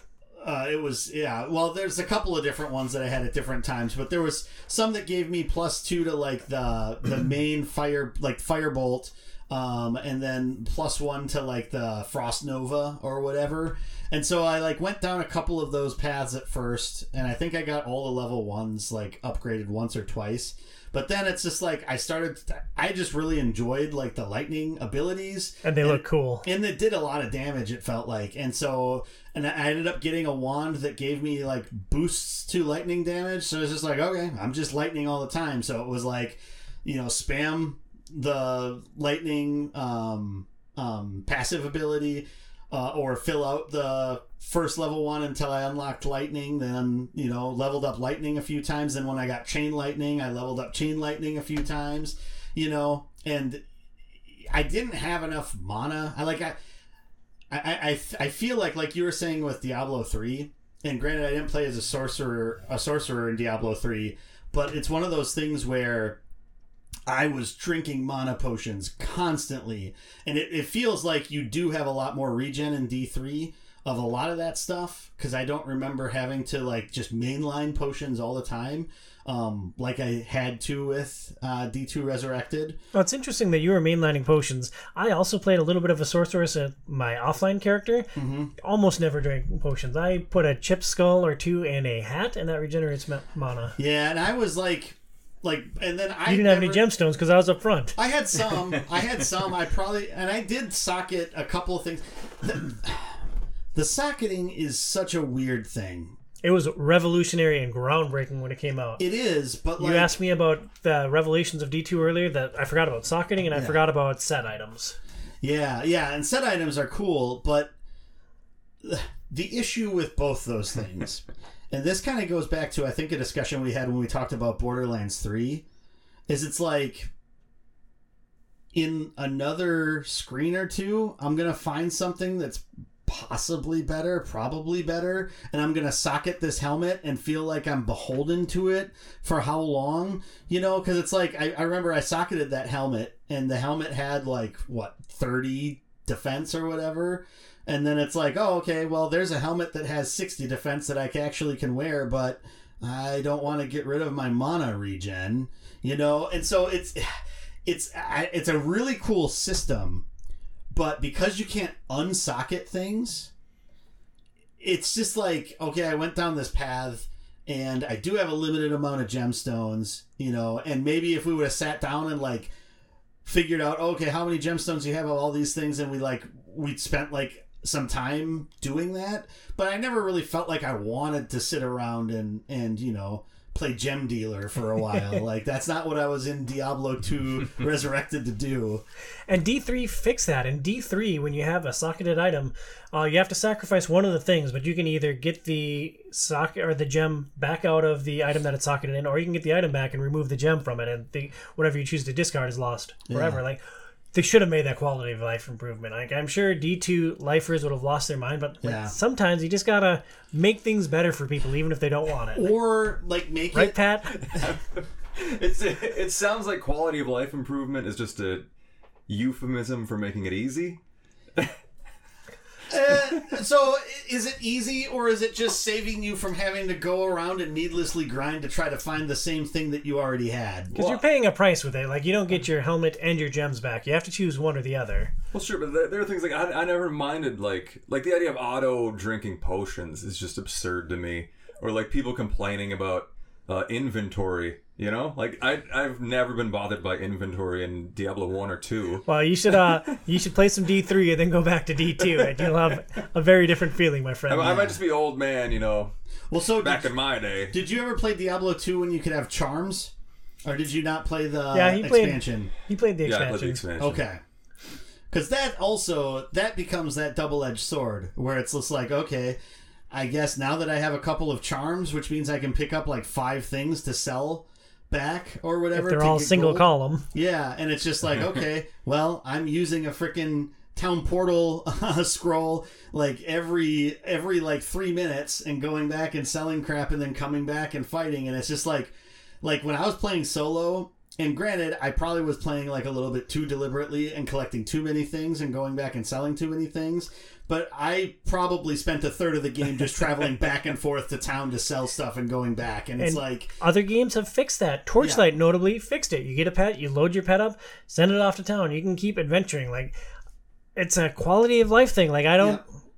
So some may say that makes the game easier, but others might say it just gives you frees up more time to actually do the things in the game that you want to do in the game instead of being, you know, either deciding that you're going to be a loot jockey or just not have as much gold, right? And maybe that's a decision that you revel in having, you know, but Well, thinking about it, here's where I'm a hypocrite is because the the remastered sounds great to me. What I don't want is a new learning curve in a new game. Like that's that's almost the other side of that coin is the wasting time coin in my opinion. Mm-hmm. Like I just this I could just dive right in and know what I'm doing and be effective. And like I've I've tried getting into new games and it's just like I don't want to I don't want a tutorial. I don't want to. I don't, I don't even want to learn a new game, and maybe that's why I love old games better than new games. And it, I've Yeah, I think we identified that. it, yeah. yeah. I don't like. I just wanted to have fun and enjoy the game. you, you sound like my former roommate Lance, who doesn't watch anything new anymore. Hey, why don't you hold this controller and see if? Hey, he holds it right at least? He does. He doesn't hold it like Casey uh, with the bear claws. You can give it back. So he, my my friend, my, my former roommate Lance, my friend Lance, he uh, he doesn't watch anything new. He only watches the same like rotation of ten or twelve shows over and over and over again because it's too much work to like get in the mindset to watch something new. and to meet new I characters can and learn kind their of deals. see that. Yep. I was gonna say that. So there's there's some there's some like likeness there. I because I, I wanted to get into uh, Project Zomboid. I don't know if you guys know anything about it. I've heard the name. It's a it's a, a strategy game, just zombie survival. Very uh very strategy based, very skill based. Isn't that a muscle in your shoulder, the zomboid? Yes. Yeah. Okay. Got to work out your zomboid. it seems like the kind of game I would have loved back when I was hardcore. Just like a, a lengthy, virtually endless strategy game. But yeah, you can go through so many different tech trees and, and find your own style of survival. And right, now, like I just don't want to learn how to build a. So now you're like, oh yeah, give me that plumber that like jumps. yes, yeah. I just I don't want to learn how to you know build a water filtration system or like uh, gardening. You know, You are getting old, zombie dude. Like those things, those are things you would have loved in the cabin days. So here's an, another tangent, kind of on the same level, but I'm interested in finding out. So, what do you think about the Civilization games? Uh, it's been a while. Uh, I can't remember the last one I played, but I r- was really into it. Probably one. Two or three, Yeah. maybe, but because because when we were talking to Casey about that on uh, Game Pass Forever, because that's what we're playing Civilization Six for uh, next month, and uh, he said that there's just too much in Civilization Six because it's just like overwhelming the amount of things that he has to try to compute to find the you know only answer through.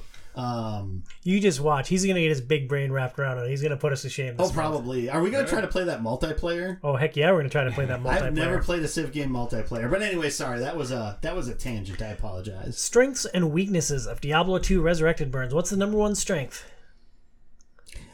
I, it's like the gameplay and like skills are still like awesome. Yeah, it's still a lot of fun. Yeah, and like leveling up every time you leveled up, you're excited. Like you know, you get in some games nowadays when you level up and like nothing actually happens.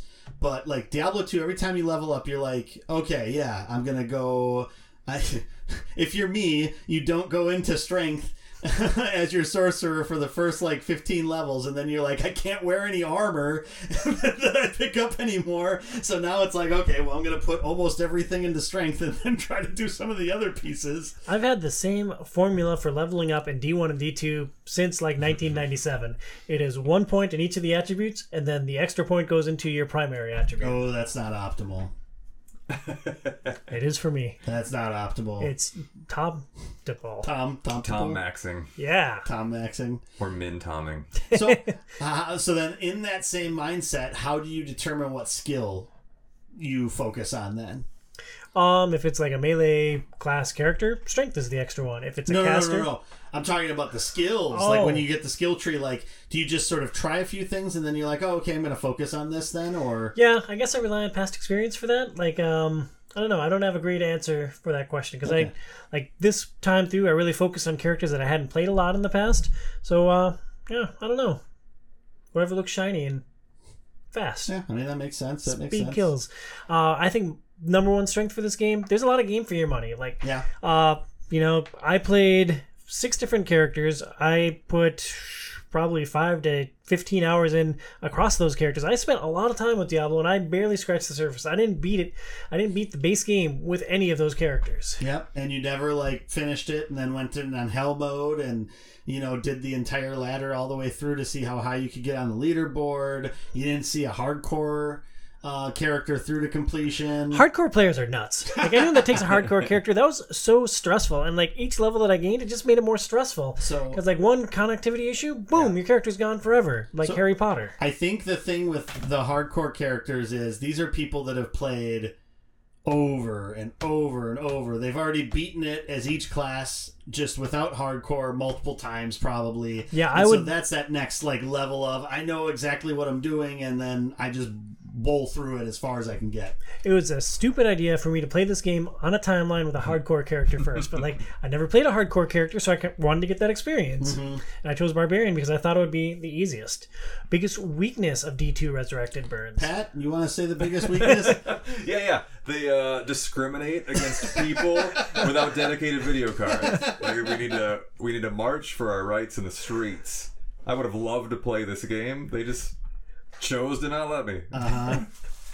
um, for me, I think the greatest weakness really did come down to just how cumbersome like loot management gets. Um, and uh, like I up until playing this game again, like I fondly remembered the Tetris style loot system and how fun that was to try to fit everything in there and throw nothing, things around. nothing beats the rough and tumble action of stopping from demon slaying to move some potions around so that you can get Yeah. your charm and your double sided axe into your inventory so you can take them both back to town and sell them. Yeah, and so that's and that like really wore on me. Like now having played like games that don't make you take this cumbersome level of cuz it's just like let's think about this realistically here.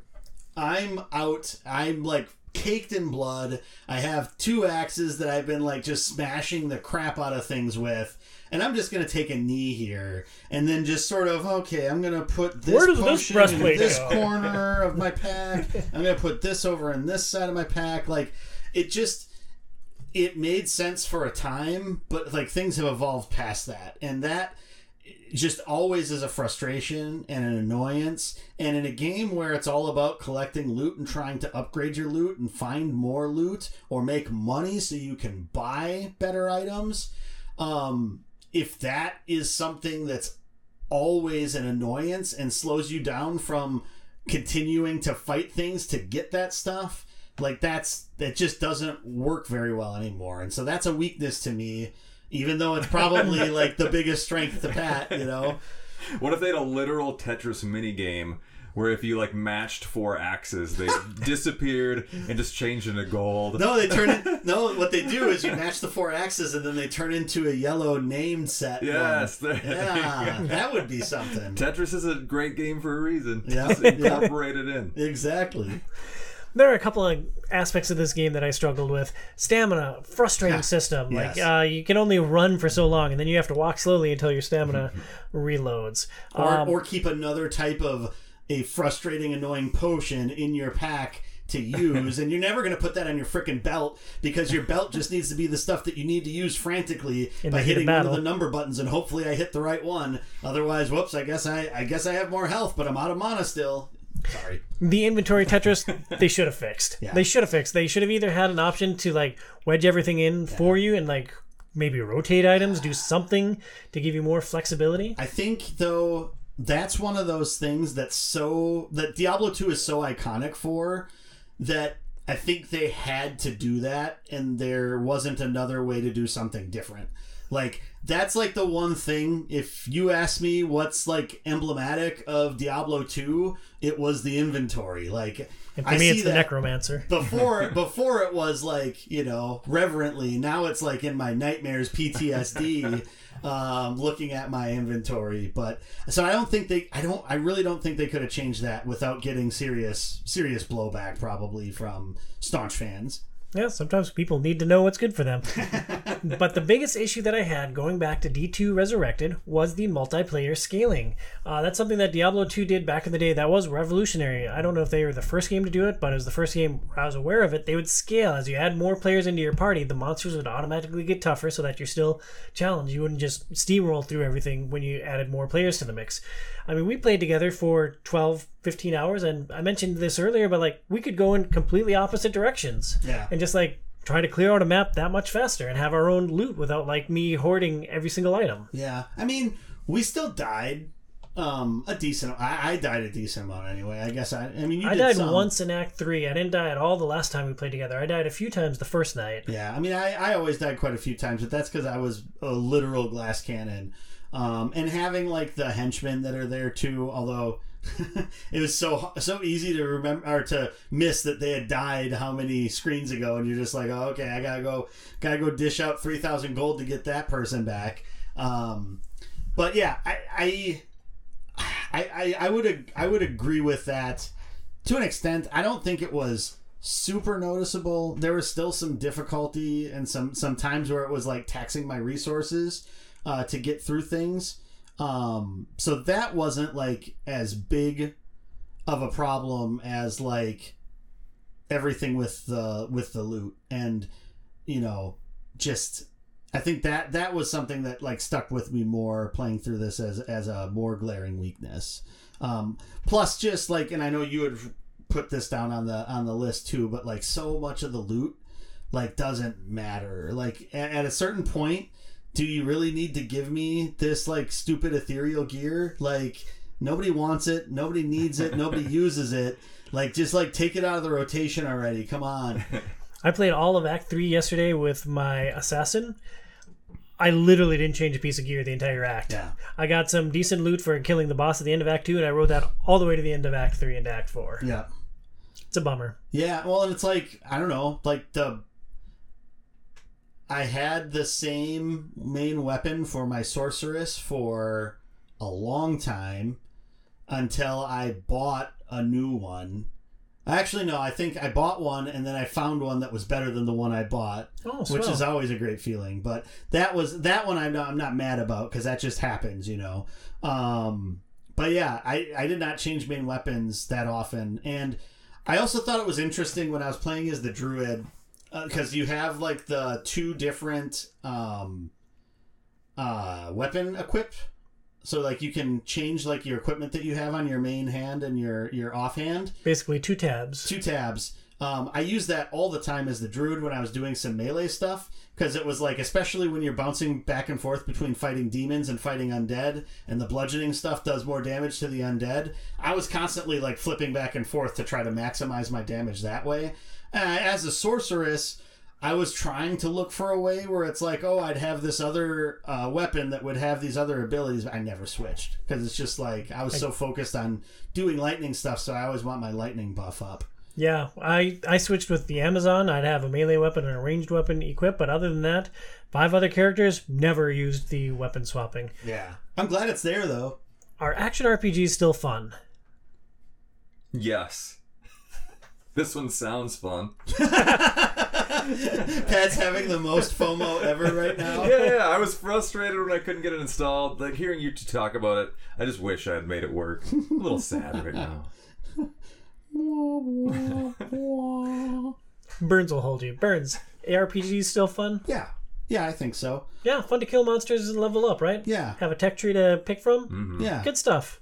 So here's a question, um, and this might be a little bit of tangent. I apologize, and we'll make it fast. But so, like for instance, you've played like Yee's Yeah. series of games. Those are action RPGs, but it's not anywhere like Diablo Correct. is, right? Yeah. So.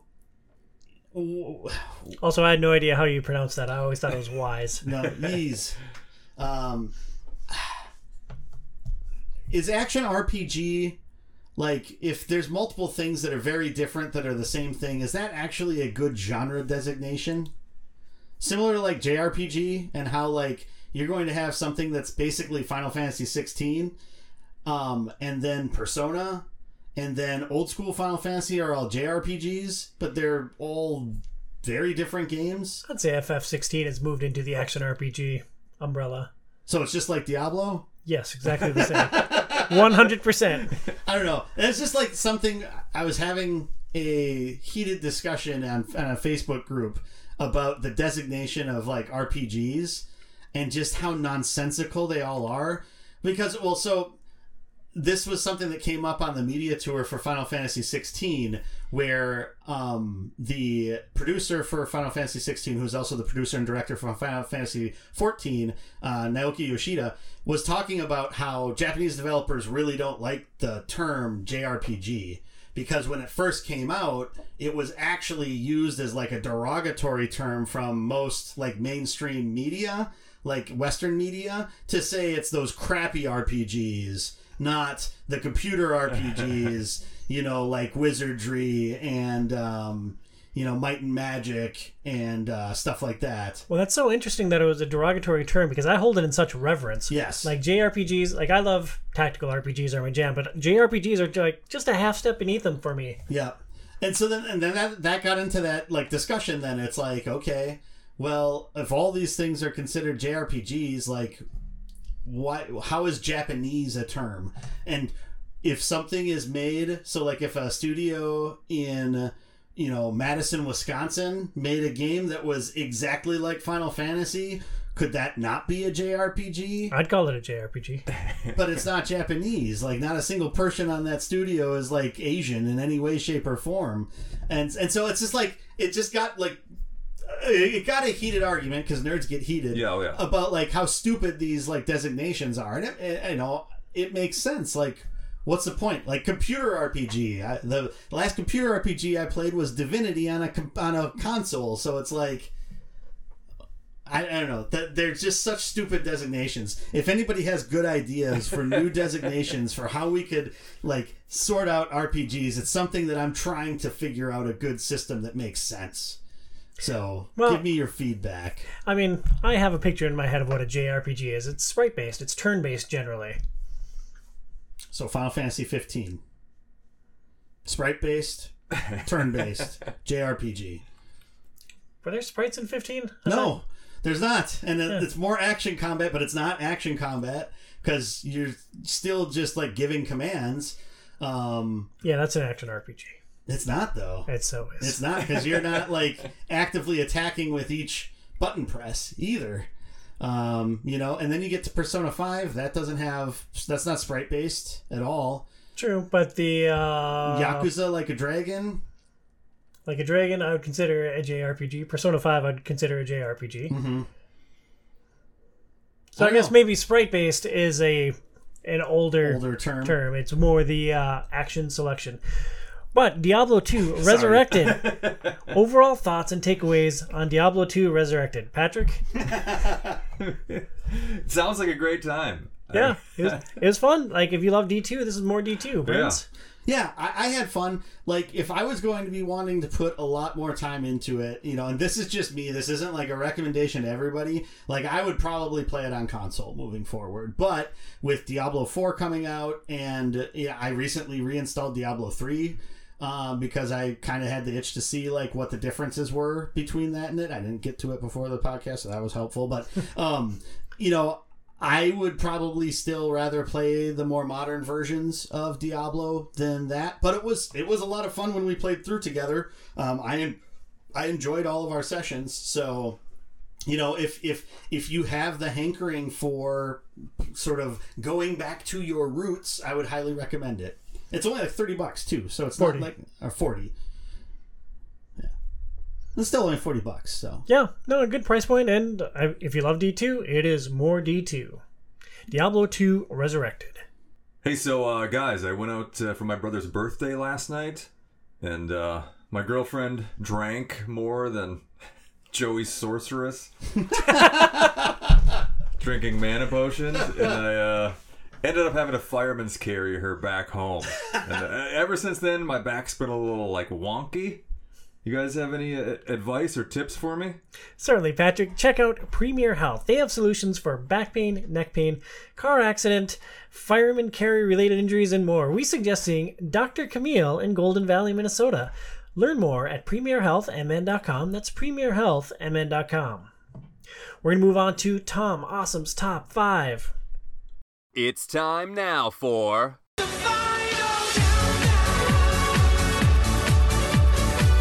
Tom Awesome's Top 5 Countdown. Five, four, three, two, one.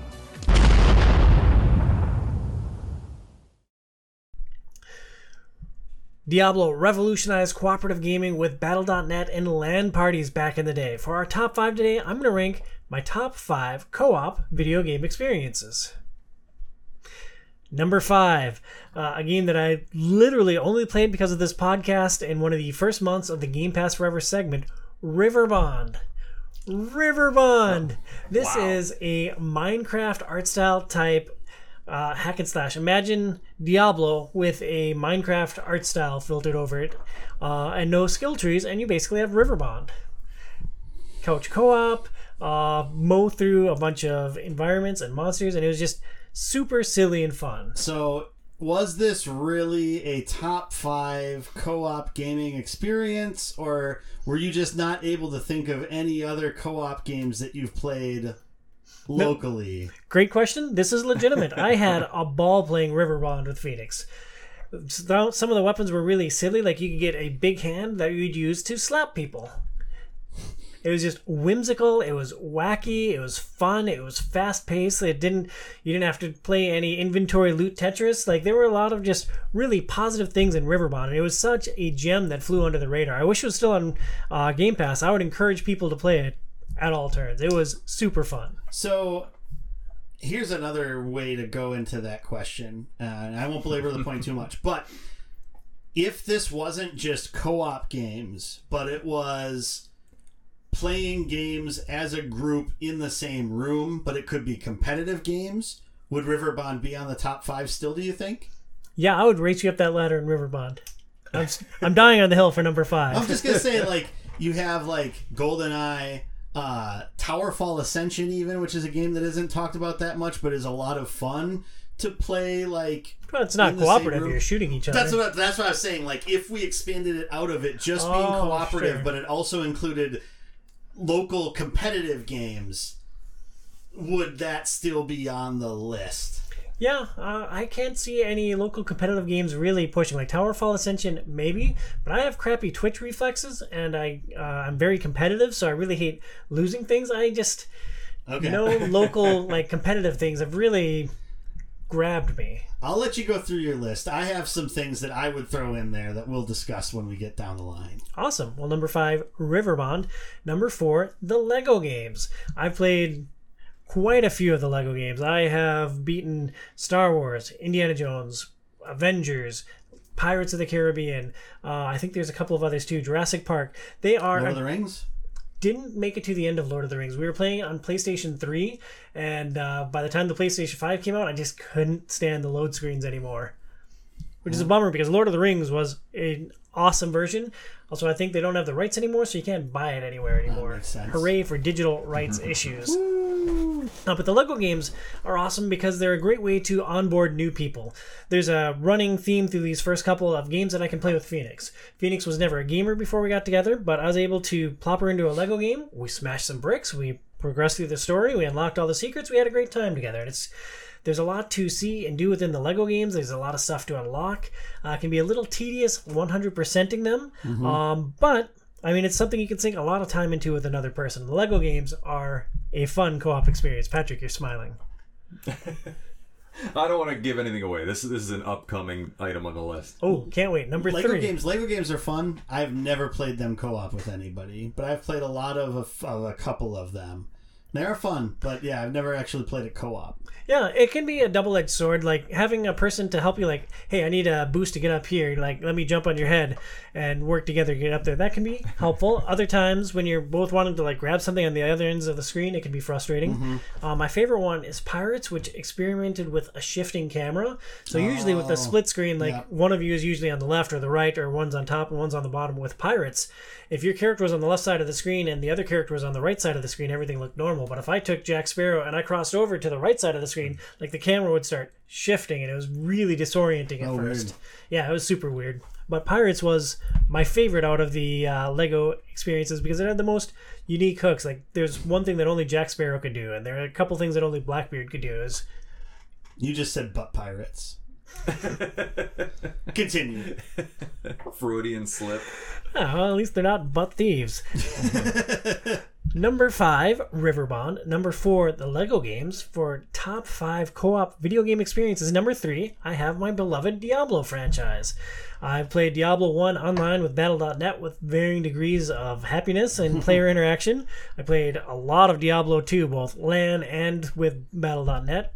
One of my all time favorite games. Diablo 3, awesome couch experience. One of the smoothest, most pos- polished experiences, and easy enough that anyone can jump into Diablo at that point. So it's another great one to onboard someone.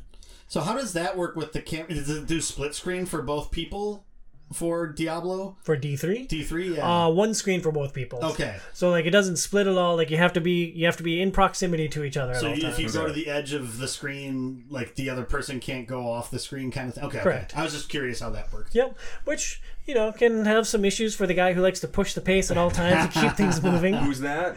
Uh, that is That's your magnanimous host. yeah, totally Phoenix. Yeah, she's she's the aggressor at all things. But number three, the Diablo series, and like if I had to pick one for the best co-op experience, I'm gonna go D3. Mm-hmm. I'm gonna go D3. A because it's so polished. B it's so easy to bring new people on board, and C I've had a tremendous time playing it with my wife. Diablo.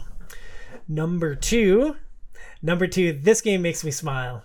Ultima Online. Ultima Online, the number two cooperative experience.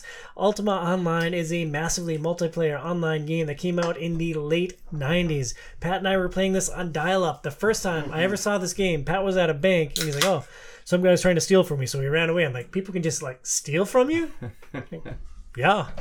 Diablo 2 gave you, or Ultima Online gave you license to be as bad as you want to be. You could kill other players, you could steal from other players.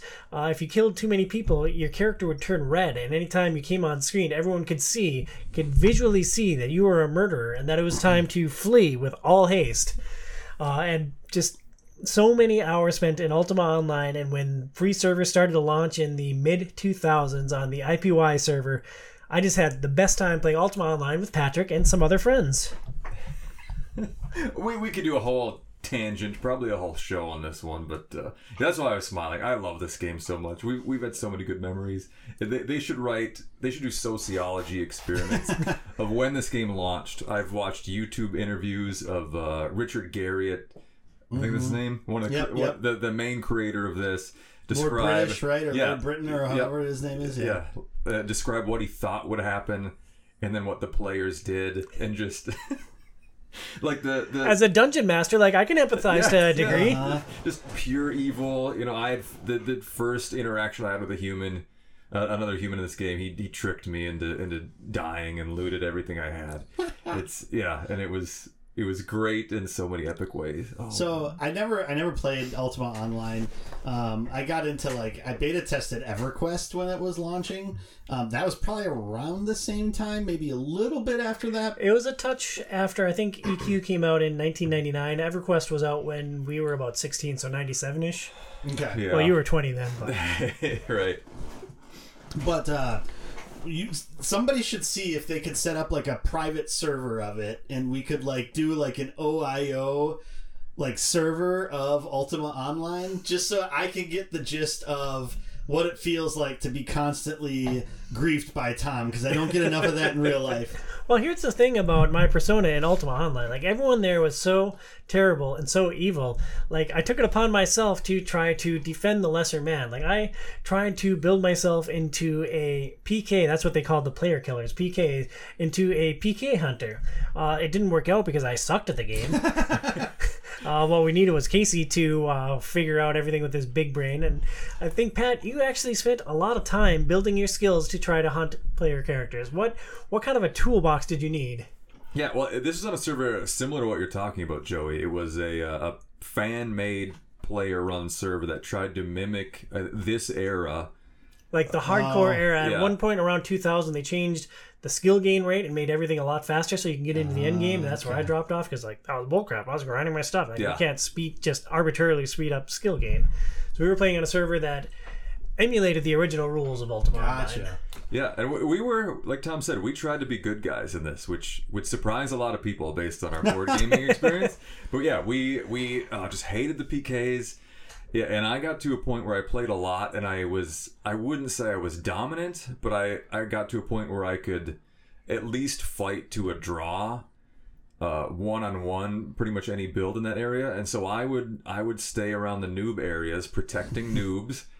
I would uh, have some hiding skills or cast invisibility and i would just sit there until the pks came and i would engage and just fight them off long enough for all the noobs to escape and to, to a point where it's an effort and futility for the pks and that's which is almost a win right Yeah. because their their payment is is griefing other people uh-huh. and they're not getting that really they're not Yeah. killing them they're not looting them they're they're coming in getting nothing and all the good guys escape So how much does getting killed in that game or dying in that game set you back? you lose everything on your body. Like it all pops into a casket, and literally anyone can walk up, double click it, and like start grabbing all your stuff. And so then is it like you'd have to like grind up like you'd probably have a stash or a bank, right, where you can store some of your things and some of your money so you could if you had enough money saved up you could buy some of the stuff back. Like if you had something really good you probably couldn't, right? But yeah Well, there weren't like traditional stores. Like you couldn't go buy like a plus five sword of slaying.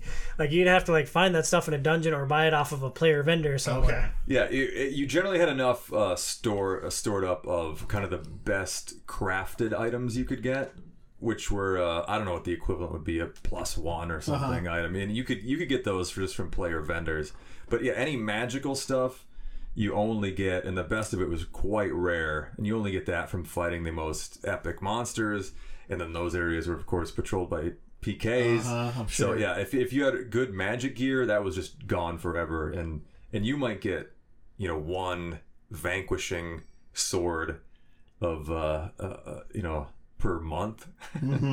that, that stuff was quite rare. Gotcha. So like you basically keep your good gear in the bank at all times and never actually wear it. It's like, oh yeah, look at this trophy that I have that I can never use.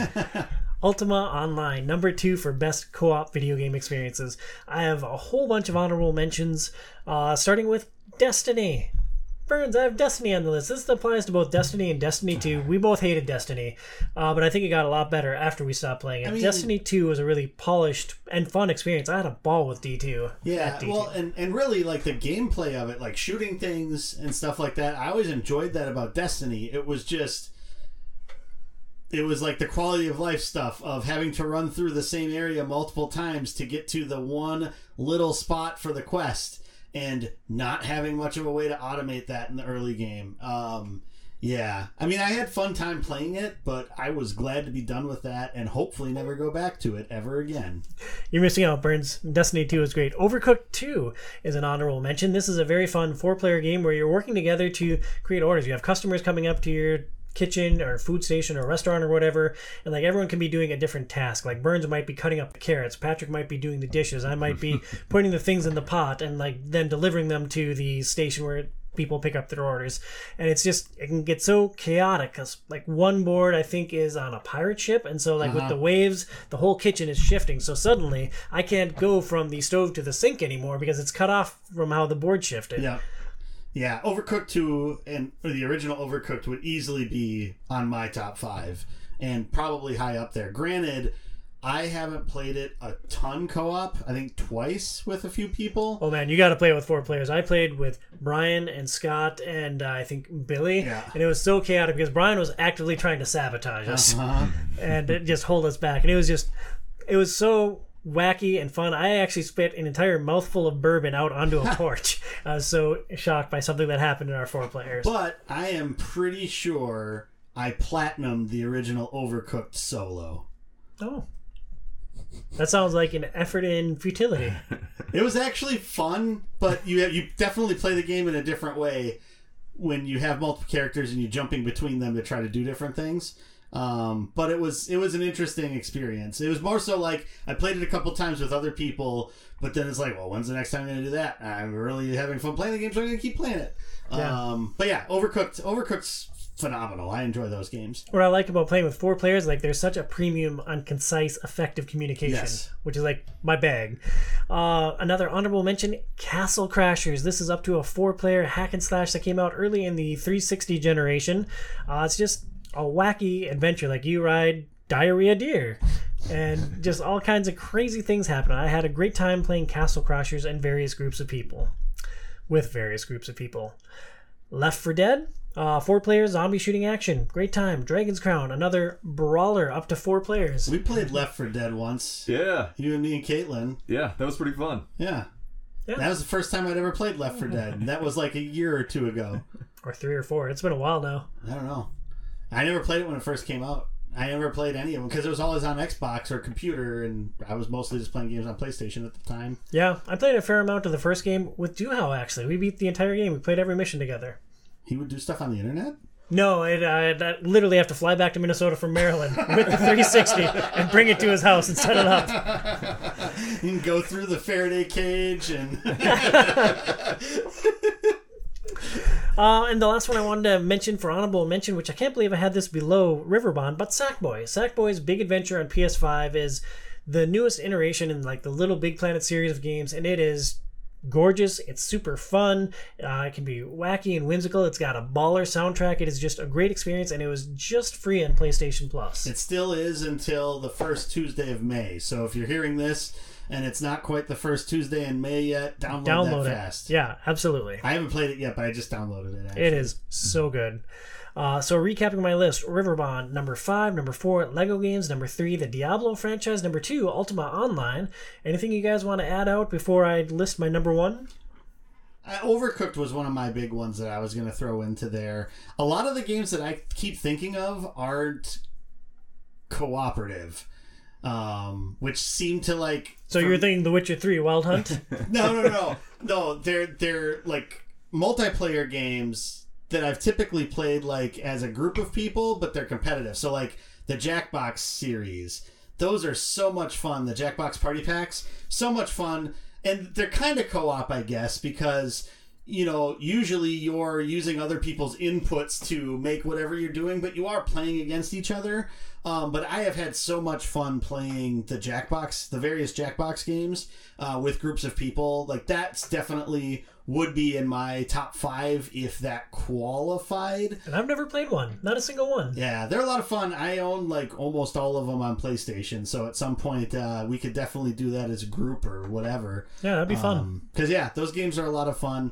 Um, but yeah, I, I, otherwise, a lot of the other things I keep thinking of are like downright like competitive, like GoldenEye. Playing GoldenEye with a group of people was fun. Halo, doing Halo LAN parties was a lot of fun. But that's all like, I mean, I guess some of that's you're playing together against each other. But um, Well, Halo has great co-op. Like you can play through literally the entire franchise with Oh, a yeah. buddy, which is awesome. That would have been a good one to have on So list. Halo would be up there because I played a lot of Halo. Like, I think I played through all of Halo One, Two, all, all of Halo One and Two uh, with Lance. Um, and another game that we played a lot of and had a lot of fun with was Ghost Recon co-op on the Xbox. Yep, that was Um, an oversight. That would have definitely pushed Riverbond Oh off. yeah, Wildlands. we played Wildlands uh, co-op. Yeah, that was that was a ton of fun. Way Yeah. more fun than it should have been, I think. Yeah, I mean, you had me to stir the pot. I think that helped. Who's running through the base? Oh, ah, Tom! Leeroy Jenkins himself. Yeah. I mean, there's a lot of great co-op shooters, especially like there's Borderlands. That franchise is Oh, great yeah. for playing with a buddy. Or The Division was a lot of fun. We played that together. Oh yeah. But my number one, Patrick, anything you want to lob from the Wii or from PC? Uh, mostly just Wii curious. Sports. yeah, you guys tried Wii bowling? He plays that weekly down at the uh, nursing home down the street. Does the yoga lady count in Wii Fit? Is it- I feel like that's co-op. Is she your co-op? No, I'm mostly curious. You played a ton of WoW. Like, what's the gap for you between WoW and Ultima Online? I mean, I almost failed out of college for WoW my senior year. Uh, I loved WoW. I loved WoW, but it was never much of a group experience for me. Like, it's a massively multiplayer online game. Uh, when I was playing WoW at my hardest core, I was by myself. Okay. So, like, it wasn't really a group experience. I did get into it for a bit with Eric and with his roommate at the time, um, just after college, but like, it, it never really struck me as that cooperative experience. I was always adventuring on my own in WoW. Sure. That yeah, because it's like you have to be in like the guild and be doing a lot of like the a lot of the cooperative things. Like, granted, you have your dungeons that you work together with, and Final Fantasy is the same way. Final Fantasy fourteen. Um, it's not until you get to like the end end game things that you really get into like the hardcore competitive or cooperative stuff. Um, so you know, like the the mythic raids that they have in WoW now um, tend to be like what that would be, or you're like your raid nights. Um, and then for um, Final Fantasy, it would be like the Savage or Ultimate raids. Um, Okay. Tend to be what that is. Otherwise, you can make it through a lot of the games without really grouping up much at all, except for like randomly grouping with people in dungeons or something like that. Yeah, and I didn't even think of FF14 at all. Again, another MMO uh, that I played a lot of, but I think of that as like a single player experience where I can also run a Yeah. dungeon with Burns. Yeah, because that's that that's the weird thing, right? And Final Fantasy's actually been doing a lot of changes so that you can actually play through the majority of the main scenario quest stuff um, solo. So like you can have now NPCs with you in dungeons.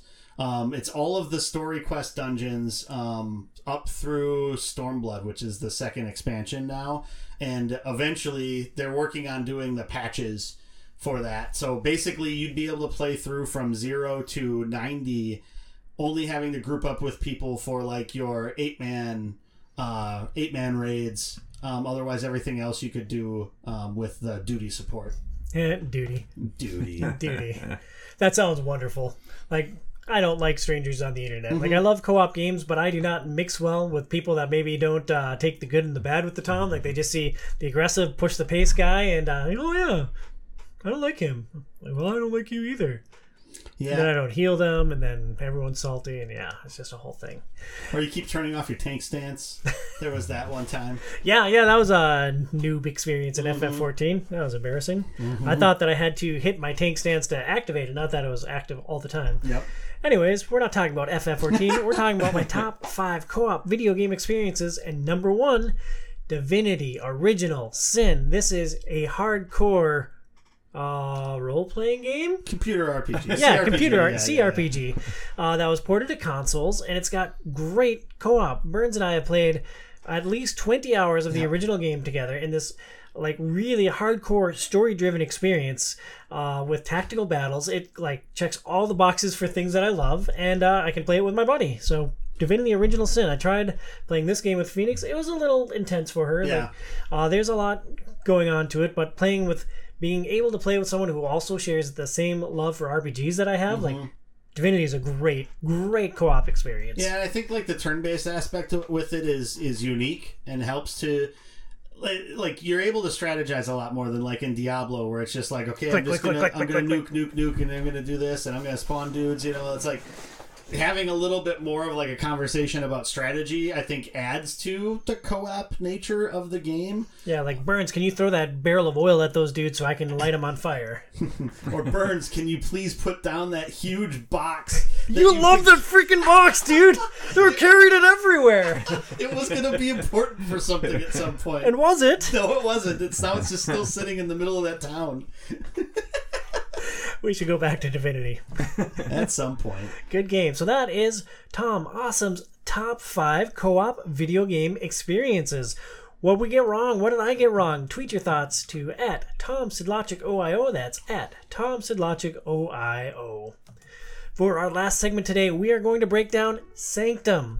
Released in 2019, Sanctum is a board game that epitomizes the hack and slash action of Diablo. I am managing to read while Burnsy types in live action on our show notes. A very funny joke. Up to four players control unique characters, battling demons, gaining loot, and leveling up as they progress towards an inevitable clash with the Demon Lord. Designed by Philip Neduk and Thomas Ulier. Nailed it. Yeah, pause for validation. Boom, boom, boom. Uh, this game has a Board Game Geek reading of 7.1. Those two designers are not very experienced. Neduk has also developed Adrenaline and Goblins Inc., and Uller has designed First Snow, Laborigines, Spring on a Stick, and Under Falling Skies. It's an interesting list of games. Uh, the core gameplay loop of Sanctum is you choose a character, either a fighter, a rogue, a ranger, or a dancer. You take one of three actions on your turn. You move, rest, or fight. If you take a move action, you move down a linear path to the Demon Lord. The boards that you move down vary based on your player count. So if you have two, three, or four players, you're going to have slightly different experiences. When you move, you add demons to the board. Then you choose one of the sets of demons that are on the board to add to your battle area. There are three different colors that tie to skills on your player mat, and each one of the demons on the board has a gear icon, whether weapon, armor, or accessory. And when you fight and defeat that demon, you flip it over, and that piece of gear goes into your inventory. Yeah, and with the movement, if you're familiar with the classic game Tokaido, Timeless classic. timeless classic game Tokaido, this is basically Battle Tokaido, is how the movement works. Yeah. Everything Tokaido needed. Battles, dice, loot. and less food. when you choose a fight action, which is Needed at more the hot springs though. I could use some more hot springs. If you choose a fight action, which is the core of the action, you battle all of the demons that are on your player mat. So you can move as many times as you want, piling up dudes to fight, but then you have to fight them all at once. You roll a pool of dice, and you place dice on as hit markers on the different demons. So one demon you might need a single five to defeat. A level two demon you might need a one and a three to defeat. And whatever you roll, that's your tools for defeating these demons. Yep, and at the start of the game, you start with only two dice, and then as the game progresses, you unlock more dice um, at different at different points, and then each character class has a extra silver die or a die with silver pips on it that you can unlock. That usually is tied to a special ability um, that's unique to each character that allows you to use that extra die. So you could get up to six dice, um, which me- makes you fighting a large amount of things a little bit easier as you get deeper into the game. At the start of the game, you're fighting level 1 demons, which take a single die to defeat. Uh, you get up to level 3 demons, which require 3 die to defeat. So as you pile up those demons, it's really important to have a bigger pool of dice. Uh, you also have a rage token, which you can flip to change one die to any number that you need. It's sort of a last resort if you can't manipulate your dice in any other way. You also have pools of stamina and focus tokens, which you use to activate your gear. When you start the game, you have some gear printed on your player mat, and then as you're fighting these different demons, you can equip that gear and then use your stamina and focus to activate the abilities on that gear. Yeah, and those abilities for attacking would usually modify your die, so it'll be a minus one or a plus or minus two, um, or sometimes some of the abilities will be to flip it to a specific die value, so you can flip anything to a four, um, and each of those is going to take one of your stamina usually, and then or one of your focus, excuse me, and then um, for defending, that's going to give you however many shields, however much damage you block, you would put down and cover up those spots with your stamina, usually, sometimes also with your focus, to be able to do those as well. So that's kind of how all of those gear system, the gear system sort of rotates into um, building your pool of stamina and focus, and then how that like works within the fight. So it's it's all these like systems that kind of loop in together and when you kill the monsters they turn into gear that you can equip that make you do more things And it does a really good job of like encapsulating that core action RPG system where you're fighting things, getting more experience, and getting better. yep So when you fight, you first you deal damage to all the demons. Anything that survives is going to do damage back to you, so you have to use your resources to block that damage. Um, and then with demons that you defeated, you get to move gems up your player card. So you start with a skill mat that has nine different skills on it, covered by a myriad of different gems red, blue, green, and white. And if you defeat, say, a level one green demon, you get to move one green gem somewhere up. And if you uncover one of your skills, then you get to use that skill for the rest of the game. Yeah, and sometimes the skills are just giving you more to add to either your stamina or your focus pool. Otherwise, there's also six unique, usually six unique abilities that each of the character classes has that are going to be specific to your class that allow you to do a special ability of some sort or equip something um, that's going to give you sort of an advantage that's unique to your your character class. So three basic actions you can do on your turn. You can move and add demons to your player mat. You can fight to deal with those demons on your demon mat. And after you've fought some demons, you can rest, which allows you to refresh all of your stamina and focus tokens from your gear back up to their pool so you can use them again. That's also when you equip the gear that you've got for fighting and defeating demons. So you could add new weapons, you can add new headpieces, chest armor, uh, magical accessories. It's uh, basically how you spend your time to actually improve your character. And like the interesting aspect of that too is as you're like unlocking skills and leveling up and you're moving those gems up, once you get those gems to the top, those colored gems are what you need to use to actually equip the items. And so that's another sort of aspect of the game that you're thinking of is what types of gems do I need to have available to equip the types of things I'm trying to kill. So if you somehow end up with a level 3 green item, but you don't have the three green gems or a combination of green and white gems to equip it, it's basically wasted. You're Yeah. just going to end up throwing it into the garbage at the end of the game. Yep, unless you can find a way to push some of those up after a while. And so that's one of the that's like the the main strategy aspect of the game is trying to get your gems up to where you need them so you can equip things at the same time unlocking the skills that you want to use that are going to make the game as effective as possible for the way that you're trying to play it. Um, and also to equip the gear that you're getting that also sort of plays into that. So it's like all of the synergies of all of that trying to balance it out. And it sounds complicated when describing it, but I think in playing it, once you get an mm-hmm. idea, like the first game of any board game you play, you're like, oh, okay, I should have done this different. I should have done this different. But I, th- I feel like as you play it, it's it's not as like heavy or deep as it sounds trying to describe the systems. And what makes it so hard to describe all the systems is there's a lot of systems at play here, and Yep. they all flow in together. And uh, everything you can do is available from the start. So, Mm-hmm. like, it's, you know, Pat, I just explained this game to you for the first time a couple weeks ago. Do you remember what that uh, original onboarding was like? Um, uh, pretty easy. I think halfway through the first game, I felt like I had a pretty good grasp of what was going on. Yeah, it, it's a hard thing to onboard people, but once you get into the flow, and like you can't directly compete with each other, so there's a lot of like helping other players along. Yeah. The only way you can affect somebody else is if you take the monsters into your battle board that they wanted to fight. But if you're taking them like it's a tightly balanced game, you probably needed those gems just as much as the other players. Yeah. Yep. So throughout the game, you're going to move, fight, and rest, and then eventually you have a final confrontation with the Demon Lord, which is an intense gauntlet. Anyone who survives the fight with the Demon Lord, whoever has the most health, wins. And that's I remember the first time playing against the Demon Lord, it was like cuz it is, I mean, it's like a boss compared to you were just fighting the mobs beforehand and it's like it is a set of like nine cards and you know, if you're not taking too many of those cards down, yeah, the boss is going to deal 10 damage to you. Hopefully you can block some of it or all of it, you know. And so it's it's daunting to start like climbing through and whittling away at the at the boss. But like when you look at it like as you're moving from left to right, that's the health bar on the screen shrinking. Yep. So it, it truly is a probably as good of a repu- representation of like fighting a boss in Diablo or a game like that that I think you could really come up with on Well, I- a tabletop. I think the entire game is as accurate a take as you can have on Diablo Mm-hmm. or a similar hack and slash style game. You- You kill demons, you gather loot, and you level up. It's almost check, like check. it was brilliant to include it in the conversation with this with this video game. Yeah, I'm a masterful planner, my friend.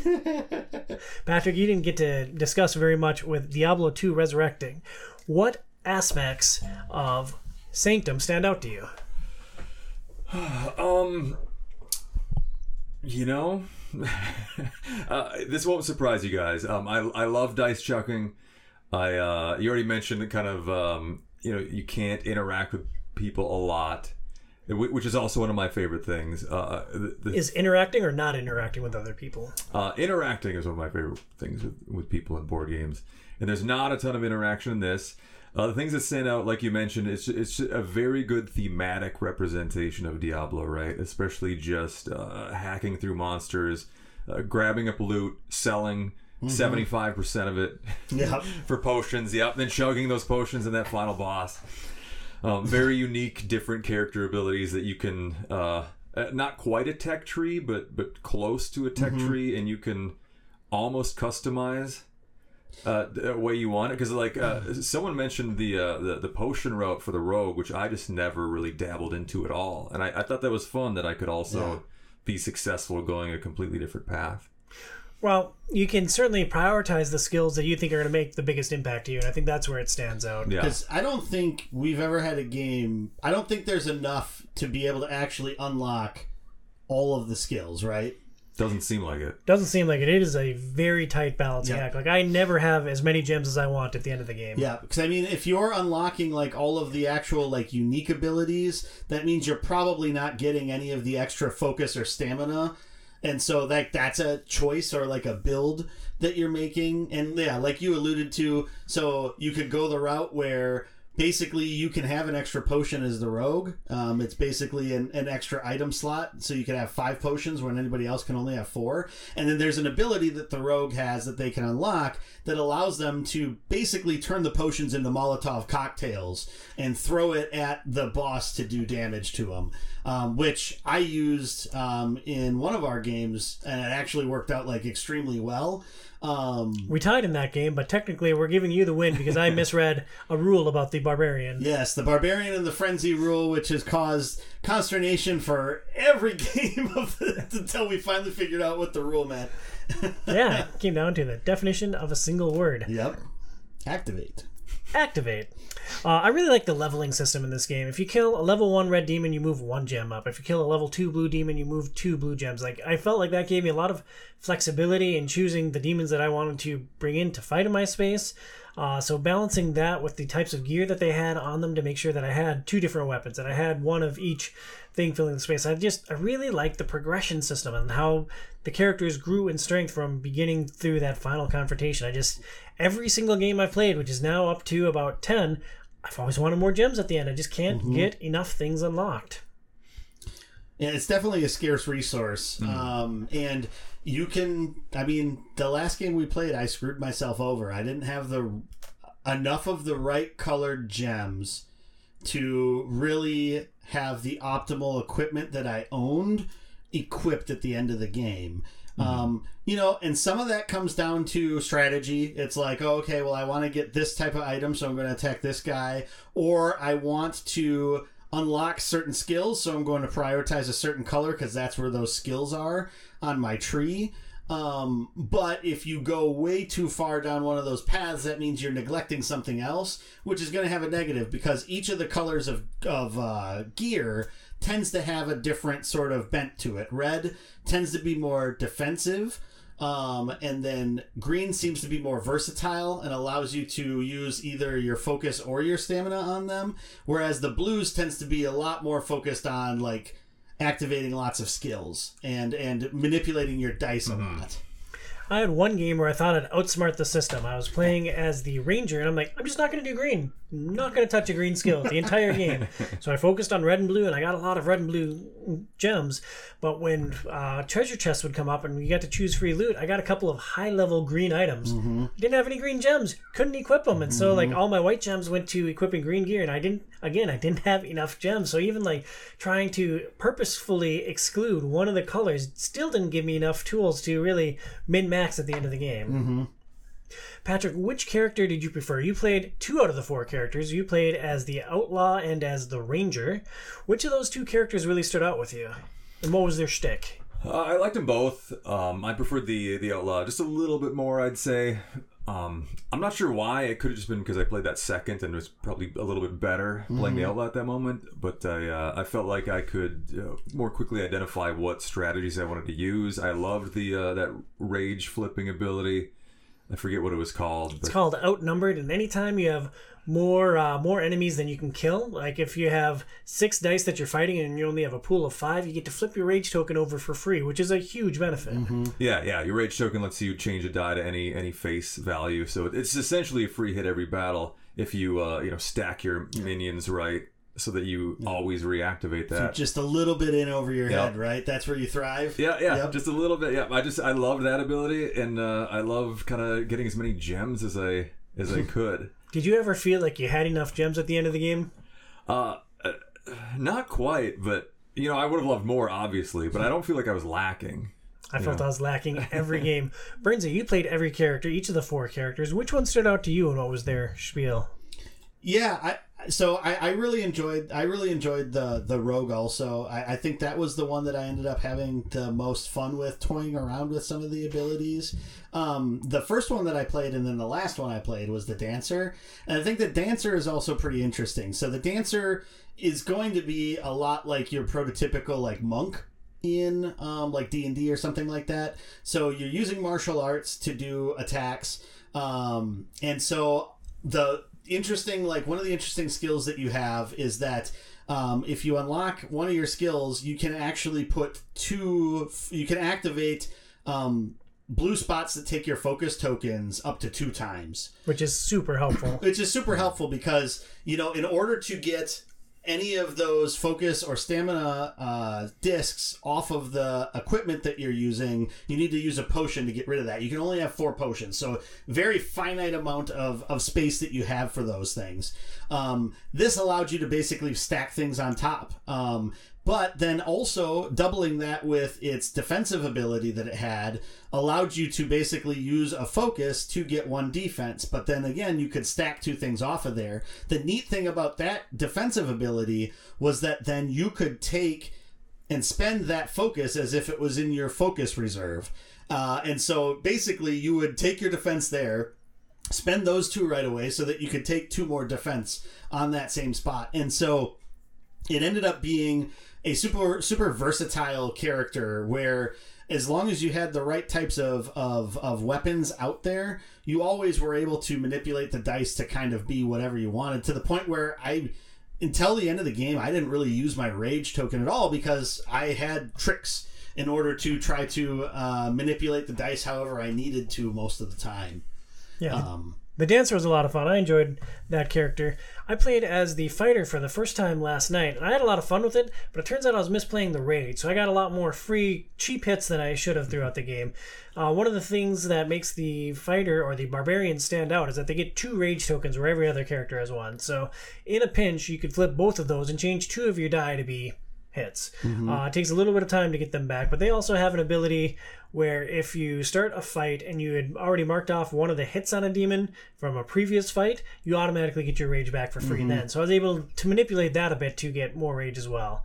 So I enjoyed the fighter, but today I played with probably my favorite character, the ranger. Mm-hmm. The ranger's shtick is that they get to equip low level gear for free if you unlock the right skill, and then they you can use their gems to activate the abilities on the different gear. So it gives you a lot of flexibility at the cost of higher level gear. I We played two games today. I threw away at least three level three items in both of those games, which is extremely painful for the loot monster to do. Yeah. Uh, but I, I don't know what it is about the ranger and like using the worst gear. I like, I guess I like having a big toolbox. I like having flexibility to tackle things in different ways because it gives you a lot of outs. Like if you have a crappy roll, it's like, well, I can do this, this, and this. It's like, oh, well, I have a lot of damage coming at me. They have a skill that allows you to use green gems to mitigate damage. It's like, oh, all right, Yeah. I'll just keep a big pool of those up there. And uh, for me, the ranger was the standout character. So I think what's also interesting, so like for the different characters, different weapons are typically going to be more useful for certain types of characters than others. So for instance, with the ranger, crossbows because the crossbows end up having three abilities that you can activate on them. And those allow you to manipulate the dice quite a bit for level 1 cards. So having those as level like having like two of the crossbows at level 1 with the with the ranger would be super powerful because you're able to manipulate a lot of things. Um, with the barbarian who tends to have a lot more stamina than focus you want to focus probably on red weapons with the with the barbarian because you're able to um, pump out so much more of that stamina with that character. And so there's some of those things then that are like natural fits, which is similar to like if you were playing Diablo or any of those games where yeah, a barbarian would prefer to have an axe, a ranger is going to use prefer to have a ranged weapon of some sort. Um, and so it, it ties into that um, pretty pretty niftily a- as well. Um, but you still have the flexibility to kind of pick whatever you would want, and you probably could find ways to make it work.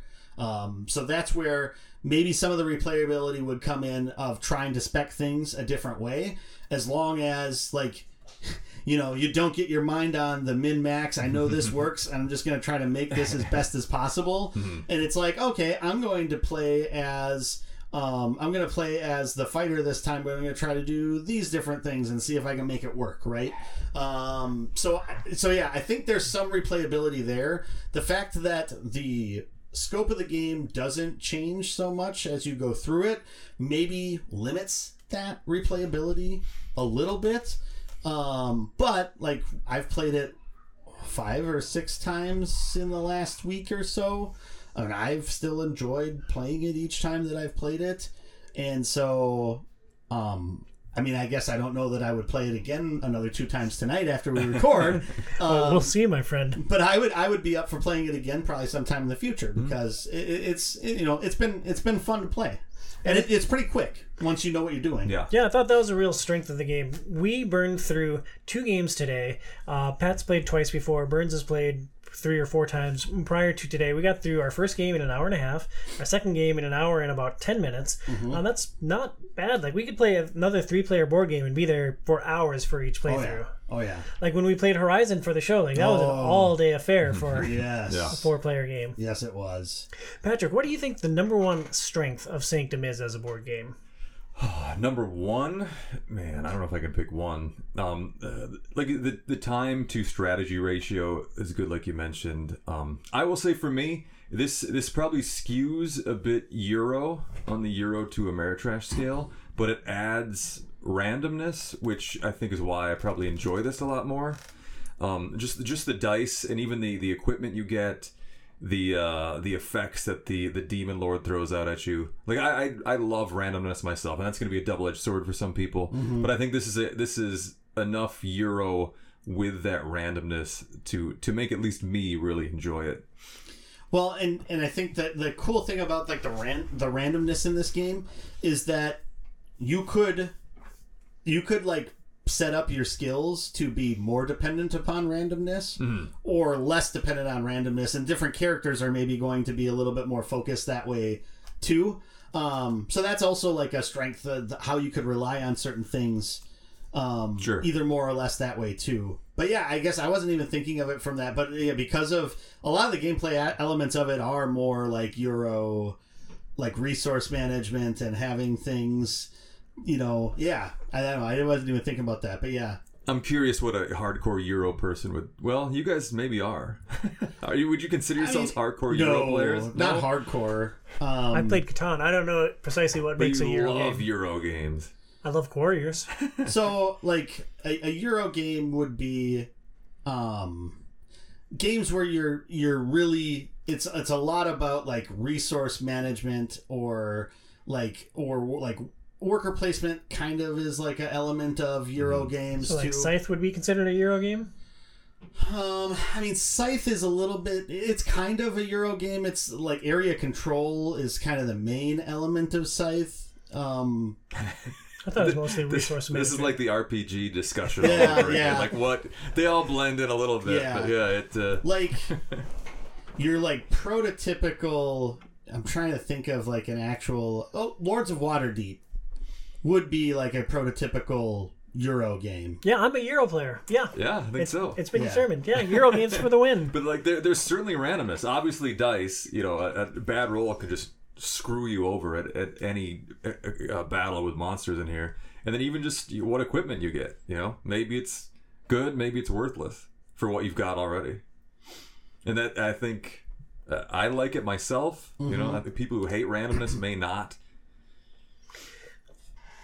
Yeah because even if you're even if you think you know what types of weapon a certain colored monster of a skill level is going to drop you don't know for sure if it's the one or two you want or or if hmm. it's the bardiche which until i was Bardiche my balls. until I was the dancer, I was always frustrated to get that one because it's so limiting because it only has minuses on it. And it's so limiting as to how you can manipulate your dice because you roll low and then you can't really use it. Um, but with the dancer's ability, one of the other dancer's abilities is you could treat any plus or minus as the opposite. So basically, it makes any of those that just have either a plus or a minus both a plus and a minus. So that gives you a lot of flexibility. So that ended up being a really good weapon for that character. I like dice placement games a lot. Like I think rolling dice and placing dice is a really fun mechanic. And I love games where you could build dice pool. I guess maybe one thing I would hope for from this game is more flexibility in how you can build your dice pool. Like if there were more ways to unlock more dice, or like we all had six dice at the end of the game in all of our playthroughs, and it's like, well, you're gonna be kind of hosed if you don't have that final die for the final showdown. So I guess maybe that's one thing that I would desire from uh, any future efforts with this style of game is just a little bit more variability in how big your dice pool can be. I did only have five for both games. Oh, how many games did you win, Patrick? Neither, Oh, all right, checks out. but I, I didn't get killed, and I think I was what uh, two health, two Well- health behind. I mean, we had a, a couple of games that we were playing that one night where neither of us unlocked our skill that gave us our silver die card. So Yeah, and we split those games too, but two player games. two player games a little bit different, but yeah. Yeah, Burnsy, what uh, what other strengths stand out in Sanctum? Hmm. I mean, we've talked we've talked about a lot of the, like. I feel like in that in Pat's strength, we talked about like three different things. Yeah. Sorry. Um, but no, that's fine. That's fine because I was jumping in there, throwing lots of stuff out there too. But I, I mean, I really do think like the way that it captures the theme, um, I think is is a strength, right? And granted, you know, maybe that's a little um, cliche since you know this is the Diablo podcast we're talking about it on, but it, it really does kind of capture the essence of playing that game. Um, and represents it as well as you probably can on a in, in a board game. And so I think that's that's also a real cool strength because a lot of there's some games that can be really good that even if it has like we've talked about wingspan even if it has a theme that doesn't really grab you The freaking birds. Yep. Even if it has a theme that doesn't really grab you, it can still like be something that you enjoy. Um, I don't know what else you could have really themed it because it's very specifically themed towards this. But you know, the theme here definitely attracts you to wanting to play it and wanting to play as the different characters and play it multiple times. You know, similar to you know how when people get roped into Diablo, like, Yeah. oh, I'm gonna play a hardcore. like, how would we play a hardcore character? Like, that's something we could try to think about. Um, you know, you start like lower health, and if you take any damage, then you can't regain, or you can't. Uh, you have to. If you take damage, you have to um, put the black disc in one of your defensive abilities or something like that, and so you have to throw away that armor and get new armor in order to get it back or something. There are different difficulty levels of this game. We didn't monkey with it at all. Oh. Uh, but it all ties into that final showdown with the Demon Lord. And it's been a while since I revisited that section of the rule book. Oh, so it's really just on that final battle that doesn't Yeah. change any of the difficulty earlier on. Correct. Interesting. Okay. Yeah. Uh, I mean, I had a ball with this game. I think that the leveling and the gear systems are both really well tuned and just super duper fun. Patrick, was there any area that you struggled with this game? Are there any glaring weaknesses of Sanctum? One, um, I learned after dying the first game I played, you you just need hardcore defense for that demon lord battle. And every game after that, I, I made sure I had a, uh, a, to my knowledge, five a five defensive uh, item is the best you can get. I Six. just admit- is it six? Okay. There's one that has six, huh? Yeah, I had it in the game with the Ranger. Uh, okay. Yeah, I make sure you get uh, a one stacked defensive item, and yeah, I just recharge uh, whatever it needs with potions, and that way you you can block at least fifteen damage. And I I don't know if there's another way to approach the end battle. Maybe there is, but I feel like you you are going to take so much damage. You you have to be able to stop it somehow. Yeah. So that last game that we played as the dancer, um, I did not have. I think the highest I could block with one ability was two defense. Okay. And so, you know, because because the limitation that the, the dancer has is they don't have a lot of stamina, and so I only had two stamina through the whole game, um, and so I had to do like the defensive ability that I could stack two of my focuses on and then spend those from there was clutch. But then using potions in the right way to clear off, I had I, I did have one I think that blocked three maybe, um, and so trying to clear off those things after I filled it so I could redo it um, was key. And then yeah, just trying to be as particular as possible with my focuses and where I put those and how I use them. Um, you know, ended up, you know, I didn't win, but I, I finished. I defeated the demon lord. I only lost four health total through the game, and one of which was one that I took as like a weird chump thing early in the game because I just fought an odd number of dice to what I was rolling. But So, given that response, are you saying that Patrick is wrong? I'm not saying he's wrong. I'm saying nine times out of ten, I don't think with any other character I would have been able to do that because of just the vast amounts of focus that I had. You know, because I had eight focus on that character, and so it was like throwing blue things all over the place. Um, like the reason why I won with the with the outlaw was because I had a five damage blocking hat, you know, um, and was able to clear it off and block when you take the the most amount of damage in the first couple of rounds against the demon lord. Yeah, I mean you need to have stuff to block against that, otherwise you're toast. Yeah, Pat's totally right. Like I, Yep.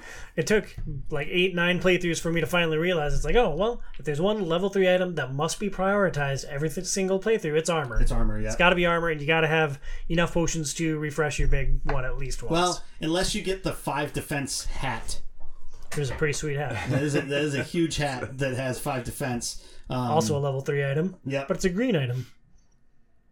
yes, I think so. Oh, it definitely is the Madman's Shade. Yeah, That's, I had it last night, but I don't remember the name of it. Yeah, But- I'll never forget it. I had it tattooed on my butt. Um, as far as other weaknesses, like we were talking about, um, I think eventually, like, there's not since each game, no matter depending on what your player count is, you're playing through the same like structure, so the same amount of stops on the same amount of boards to get to the demon lord. Um, there's not a lot of variation there. It would be fun if there was another type of boss that you could fight at the end that maybe had a little bit different shtick, but was still like super difficult. Although now that we know how the game works, the, the demon lord is tough, but he's not like. And granted, like you said, there's difficulty options that could maybe ramp that up, you know, to 11 or whatever. Um, but I think having some more of that and you know if there was an expansion that had like a couple more characters that were also iconic like diablo-esque character classes i think that would also go a long way um, in in helping that um, and so yeah did you have any other weaknesses that you For me, it's just never having enough gems at the end, which isn't really a weakness of the game. Like it's a weakness of me as a player to not figure out the best way to get to the best position for the end game. The only other thing I would say um, is some semblance of more interplay between players would be interesting. I don't know how it would work with the way that the game is structured. Um, either having an option where there was more of a cooperative aspect of the game where you're working together on something, or a more competitive aspect of the game where you're purposefully fighting against each other at some point. Um, I don't know. I mean, if it would just be a straight up dice off and you're trying to hit certain numbers against each other, I'm not sure exactly what that would look like, but that could be an interesting an interesting aspect. There's a mechanic in the Teenage Mutant Ninja Turtles game that would be interesting for this. In that game, you can borrow a die from the players next to you. So, like, you, if I had a three and you needed it, I could give you my three die. And if Pat had Okay. a two that I needed, I could take his two die. And so there's a little bit of sharing. That would create a little bit of uh, camaraderie, teamwork. Okay. Yeah, like the only other thing I can think of if you're going to make something competitive is to like have like a mechanism where you could take someone's spot or something like that. Or if someone was going to jump ahead of you, you have a way to like block them and switch spots with them or something like that. Like which would be really interesting around like when you get close to a treasure chest. Um, so you can try to pick earlier as opposed to later. Um, I don't know how a duel would work in the game, but it would be interesting if you could come up with a system for, you know, you chuck dice off against each other and then, you know, go like die versus die, whoever's highest So beats just the other one. just a hypothetical scenario here. Patrick, if we were playing this game with Casey and there was an option to duel, do you think you would just duel him again and again and again Yeah, I and grind mean, him mercilessly into the Worry dust? about the rules later if it's allowed. Just uh, as long as I get my victory points. Sounds like the right way to play. Sounds like the right way. Burnsy, where does Sanctum, which I think is a terrific game, rank amongst other four player games? Like I initially, when I asked myself that question, I'm like, "Oh, I love Sanctum. It's going to be like right at the top of the list." And then I started uh, looking at some of my games that go up to four players. Wingspan. It's like hate the theme of Wingspan. Well, don't hate the theme, but I think it's ridiculous. Wingspan, I think, is a better game than Sanctum. Yeah. Uh, Scythe is my favorite game. I think the base game is four players on Scythe. I'd put Scythe above Sanctum. Then there's Quarriors, Gloomhaven, Pandemic, Everdell, uh, Charterstone, which I know you played a fair amount. So, I mean, Sanctum I think is a great game, but there is a really like competitive spot for four player board games. Yeah, so I mean it's hard, right? Um, I mean, it's a seven point one on Board Game Geek, which is below all of those games that you listed on pot. Maybe not Charterstone, but everything else, it would be below that on Board Game Geek. But I think a lot of the aspect, like, sure you can compare this with those games, but I don't necessarily know that that's always the best way to look at games, right? I mean, the game's not better than Gloomhaven in my mind. The game's mechanically not better than Scythe or mechanically better than Wingspan, but if you're playing a lot of those really heavy games that are all about creating this engine, sometimes you want a little bit different game that's going to do something different and Sanctum would fit right in in that area, you know. One thing that you mentioned earlier today off mic was that there isn't really anything else that really fits this void that Sanctum does. Yeah. Like there's there's engine builders. You Yeah. can take choose a skin for an engine builder that suits your taste. There aren't a lot of games where you can just jump in, kill some monsters, level up, buy Yeah. more gear, and fight a big boss. Yeah, because this is like a dungeon diving game, but there's not a focus on the dungeon. It's all about the leveling. And so, you know, you're still fighting things, and that's an aspect of the game, but it's not like the exploration that you have in Gloomhaven, you know? Um, and so it, it, it just, it scratches a different itch. And so whether it's better or not than those other games doesn't matter as much as to if depending upon the group of people that you have and the things that they're interested in, you probably could still play it just as much as some of those other games. And, you know, as we're talking about, its theme is pretty accessible. it's gameplay and systems. It's a lot at first, but once you start playing it, it like kind of makes sense. I mean, it's a very accessible game. If you were playing with um, you know, a few people that don't play board games a lot, and it, your choice was between this or Scythe, you'd probably go with Sanctum before you go with Scythe because Scythe is something that you're going to have to buckle in for three hours, and we're going to be here, and we're going to like just try to destroy each other um, or screw each other over as much as possible. Whereas here, this would be a little bit more lighthearted romp. Um, you know, if you're playing with new players, it'd maybe take like two hours to get through the first game you know, but then you could pick up and play the next game and probably finish it in an hour and a half. And so, you know, that's the thing that I've kind of found now that I have a lot of different board games. And sorry, I'm going on forever on this, but now that I have a lot of different board games, it's not so much about like how good a game is, it's more so like what audience it's for and like how it would fit in in different sets of of players. Um, when we played, when we had our March Madness Christmas number two get together for like three days um, over March Madness, um, the most played game that we had there was Half Truth, which is a trivia game, because with the people that were there, it went up to six people. It was really easy to set up and play. We played it quite a few times because you could go through a game in about 35, 40 minutes trivia. I mean, everybody knows how trivia works, and once you explain the game, it was super easy to play. Um, and that worked. And then everything else we played, we played Res Arcana once, we played John Company once, we played. Um, there's a few other things that we played once.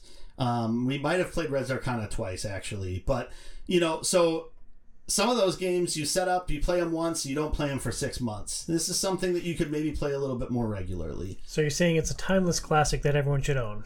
I, I think it's one of those games that's not well known, which also plays into BGG rankings because not a lot of people play it, not a lot of people rank it. You know, it's not as well known as those other games. Um, I, I don't know that it, it's less valid as a game, right? Sure. Um, Well, Patrick, let's pivot to you here. Uh, let's put Sanctum up against your absolute favorite game in the world, Nemesis. Are you ready to push Nemesis into the earth of lava? No, not at all. But uh, I think Are you prejudiced against non-alien themed games? yes. so if this was Oh, an okay. alien themed game, would you be more likely to enjoy it and keep No, it? I'd still want more like uh, Ameritrash style, but uh, I, I think what Joey was kind of getting at, maybe maybe inefficiently, mm-hmm. was that there's there's an efficiency to this game. I think I uh, there's a, uh strategy to time ratio that I think oftentimes you you know it takes a longer game to to hit that much strategy. I think this one does it really efficiently with the just gameplay setup, uh, ease of learning, which is uh, and that's not often prioritized in in people's rankings. I think, if that makes sense. Yeah, it totally does. Uh, what's the onboarding like for Nemesis? Uh, setup is atrocious. Um, Especially when you forget part of the game at home. Yes. Yeah. Setup is atrocious. You have to at least play one, probably one full game before people even you know have an idea of what other objectives are that they have to be thinking of and know what the rooms are that they will need to be searching for. Like it's you need a, a three to four hour game just as a, a learning game essentially. Yeah, and then like if you realize that you're borked halfway through, it's like, well, just ride it out for the end of that three hours, and uh, better luck next time. Yeah, so it's, Jump. it's it's it's I love the strategy once everybody knows what they're doing, but to get there, that's where the uh, the, the strategy inefficiency comes Yeah. into play, I think. And this one probably has a maybe less, but you get there a lot faster. when we played Nemesis, we uh, I went up to your place. We played two games of Sanctum. We played a game of Nemesis, and Nemesis won the day for me because we were able to actively interact with each other and change one of the players' minds. Everyone has two objectives that they can accomplish, and uh, the other player had decided that they were going to destroy the ship and peace out on a. Uh, on a pod, and we both had missions where we needed the ship to survive. So we were actually able to convince that third player to stay on Team Human, and I thought that was such an interesting and dynamic uh, option that Nemesis gave us. That Sanctum just with the lack of player interaction, you can never have that sort of uh, immersive experience. It's like, well, how cool is my gear? Real cool, cool. Let's go fight the demon lord. Though when you look at it, I mean, there's not a lot of interplay in Wingspan either, right? Um, Scythe, there's a lot of in- interplay, but it's more so just negative, like playing against each other. Um, Basically, swoop in once on a weakened opponent and get your star for it. pretty much, pretty much. And so, like, sure, like there's co-op games that you know. uh, Co-op adds a whole nother layer to things, which is why I tend to prefer co-op games to a lot of other games because there's that whole like player to player aspect that adds so much to the gameplay experience i feel And Patrick, why would you say that you hate cooperative games with a burning fiery passion? It's Is it because you hate other people? no, I Is it love. because you hate me?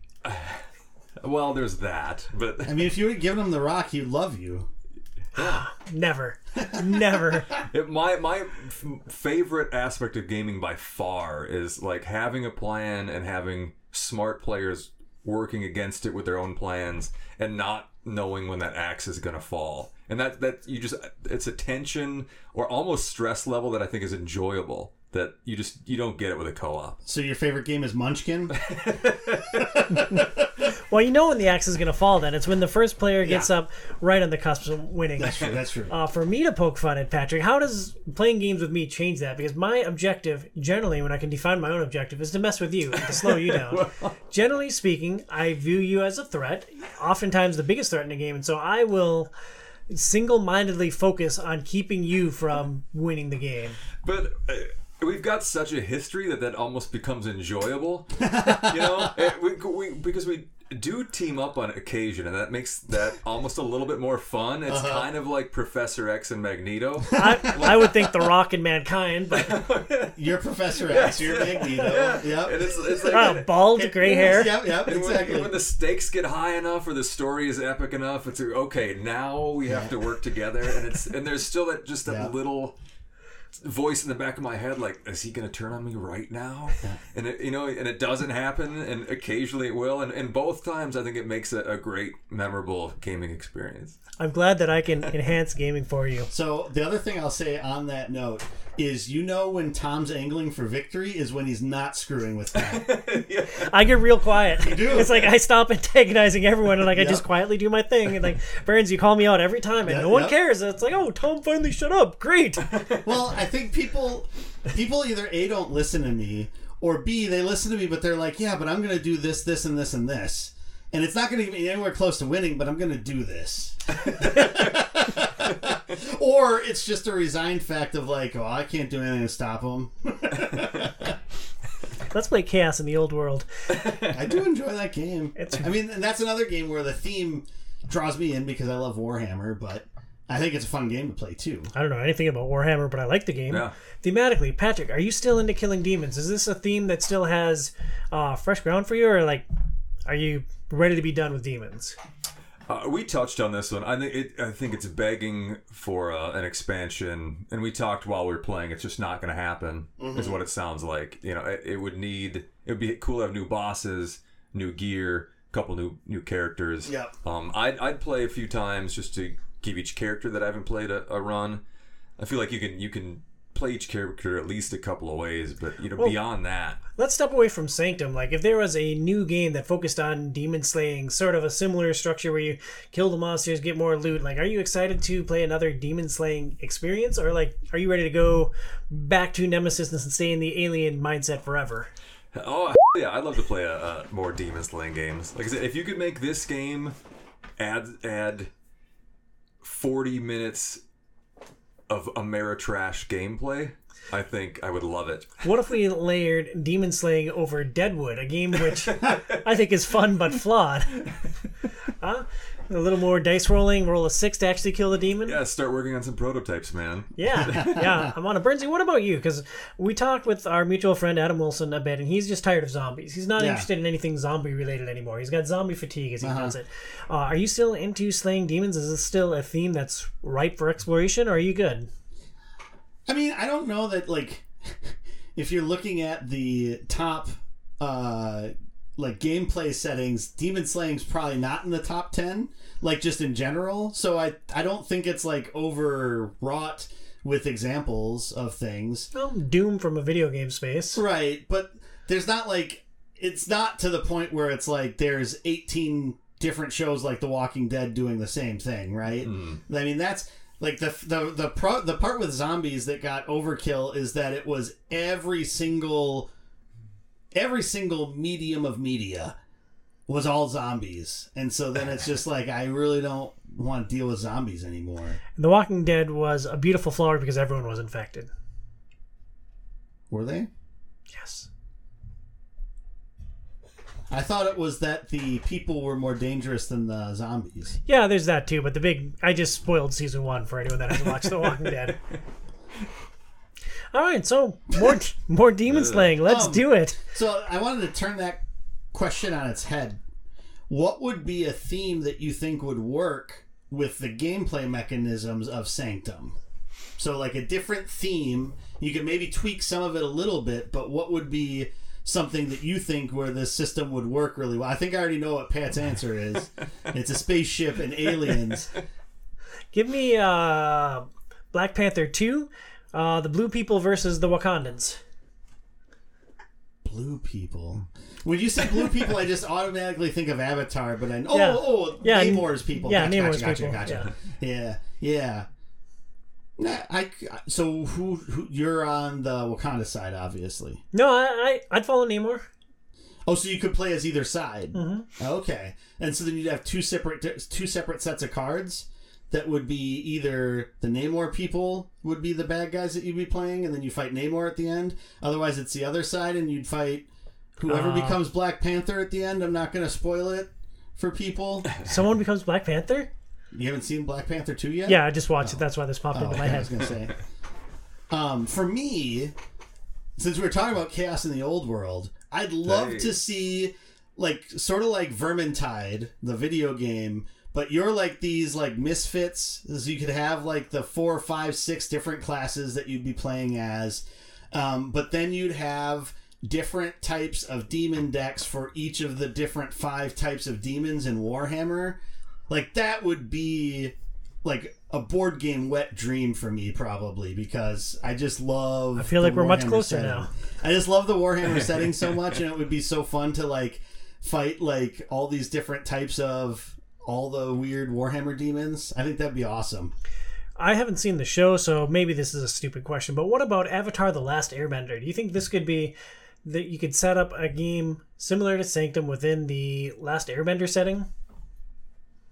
Sure, I've never seen it either, so I have no idea. Oh, all right. It's ve- eh, I've seen it. I can't answer that. I don't know. Remember if there's a big bad. I think otherwise you could because they're just unique characters with the unique powers. Honestly, it seems really quite easy to reskin. Don't you think?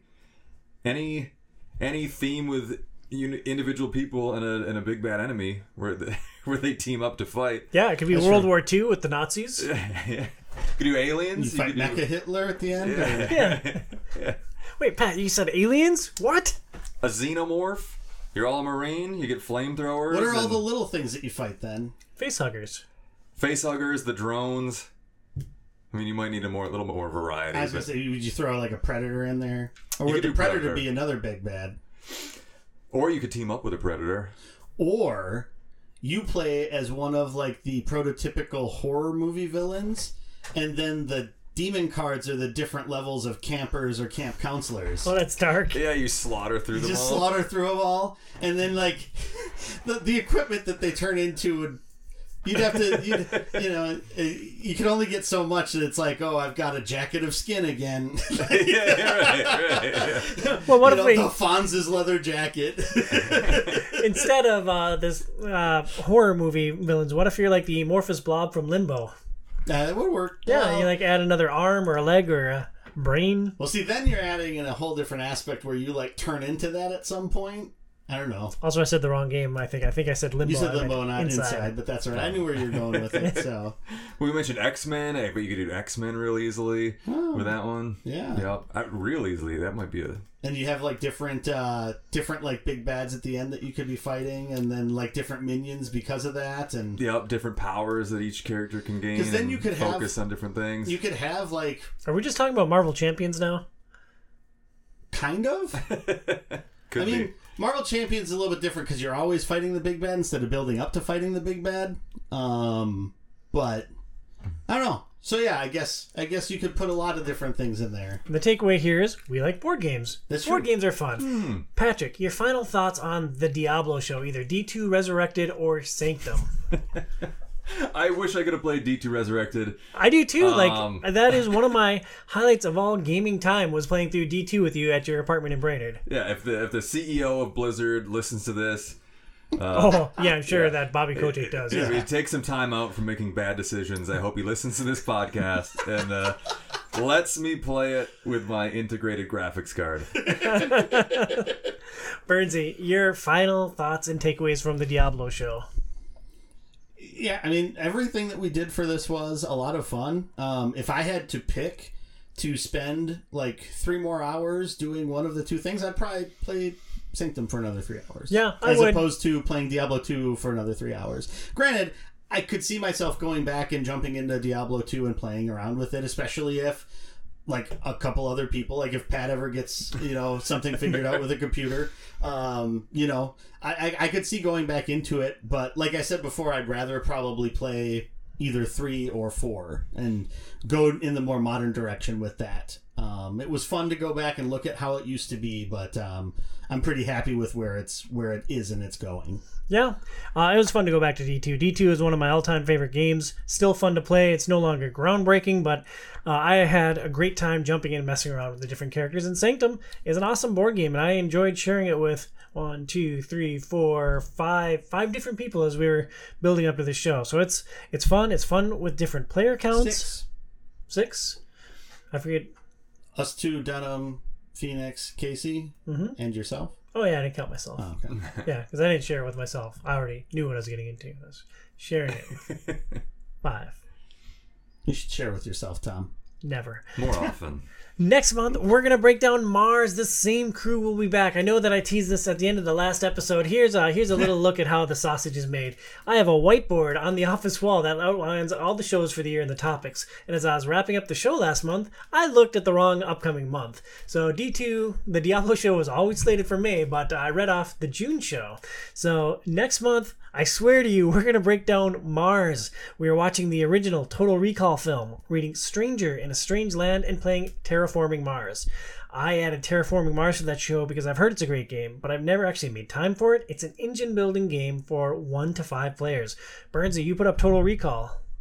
Yeah, I mean, so this is all like you you've like barely watched any movies ever in your life. I've never seen Total Recall, And so, I'm glad you chose this. So, so it's one of those things where when we decided we were going to do Mars, it was like between this and The Martian, but it was just like uh, Total Recall is just a more fun, crazy, wonky view of Mars, and so I figured like if we have that, which is a little bit different than what we're doing with terraforming Mars, because The Martian, it's not about terraforming, but it's about trying to survive on Mars. So there's a little bit of a combination there. Let's go full dystopian with uh, with Total Recall and see what that what that movie is like now, I thirty love- years later. I love me some dystopia. Patrick, you put up the book Stranger in a Strange Land, which doesn't take place on Mars, but it's Mars adjacent. What made you choose this book for our Mars show? I, uh, I I'm a huge Starship Troopers fan, and and Robert Heinlein fan, and I read this a long time ago when I was uh, probably younger, immature, definitely immature, and and didn't really like it because there's. It's Oh, I'm glad you put up something you don't like. I wanted to give myself another shot at it. It's it's not nearly as focused on the action as uh, Starship Troopers is. It's a lot more. I don't know. No, there's not a lot of action Yeah. at all, really. you made us read the Silmarillion for the show, and then you're like, "What can I follow that up with?" I really hated Stranger in a Strange Land. Let's do that. I like injecting pain into your uh, library choices. Hey Tom, this is uh, how I'm going to get back to you from three decades of board games. That's why you swayed me towards choosing the movie I chose. Yeah, yeah, it's like yes. I either choosing a one that I haven't seen that I that's really good that I've wanted to see, or one that I've seen before that's really bad that I think the other guys should experience. And you're like, choose the bad one. Yes. Yeah, anger and hatred tend to uh, uh, get more discussion going. I See, think. it's weird, like watching like the two of you. You know, and this isn't like a judgment on someone's character at go. all, but I would feel like that Tom is more Sith and you're more Jedi, but it feels like it's actually the opposite way around. Yeah, I think it's true. I mean, a lot of your perspective is probably colored by the number of games that we play together. Because in games, I am a different animal than I am in real life. Like if I were to choose my alignment in real life along D and D terms, like I would be probably chaotic good. Uh, in games, I am chaotic neutral. Like, is there a chaotic chaotic option? Yes, chaotic, chaotic. Just, just flat chaotic. yeah, I can keep the tempo going. Let's uh, make a bunch of stuff happen, and then let's react. Patrick's definitely the evil one in He's real life. lawful evil, which would be what I- Sith would be. I hide it better, which is what the Sith do. That's true. I wear everything on my sleeve. Like I am what I am, and like you You're can deal with Anakin. it. Oh yeah, I hope And I'm. he's uh, Palpatine as he puts his hood up. Very, very fitting. Uh, that is to do it for our show on Diablo. Thank you so much for listening to this episode of Outside is Overrated. Please review us on your favorite podcast platform and support our show on Patreon at patreon.com slash OIO. For Joey at HobbyBoxBurns and for Patrick at Pat DeGeest on Twitter, I'm Tom at Tom OIO. We'll talk to you next month. Stay inside, kids.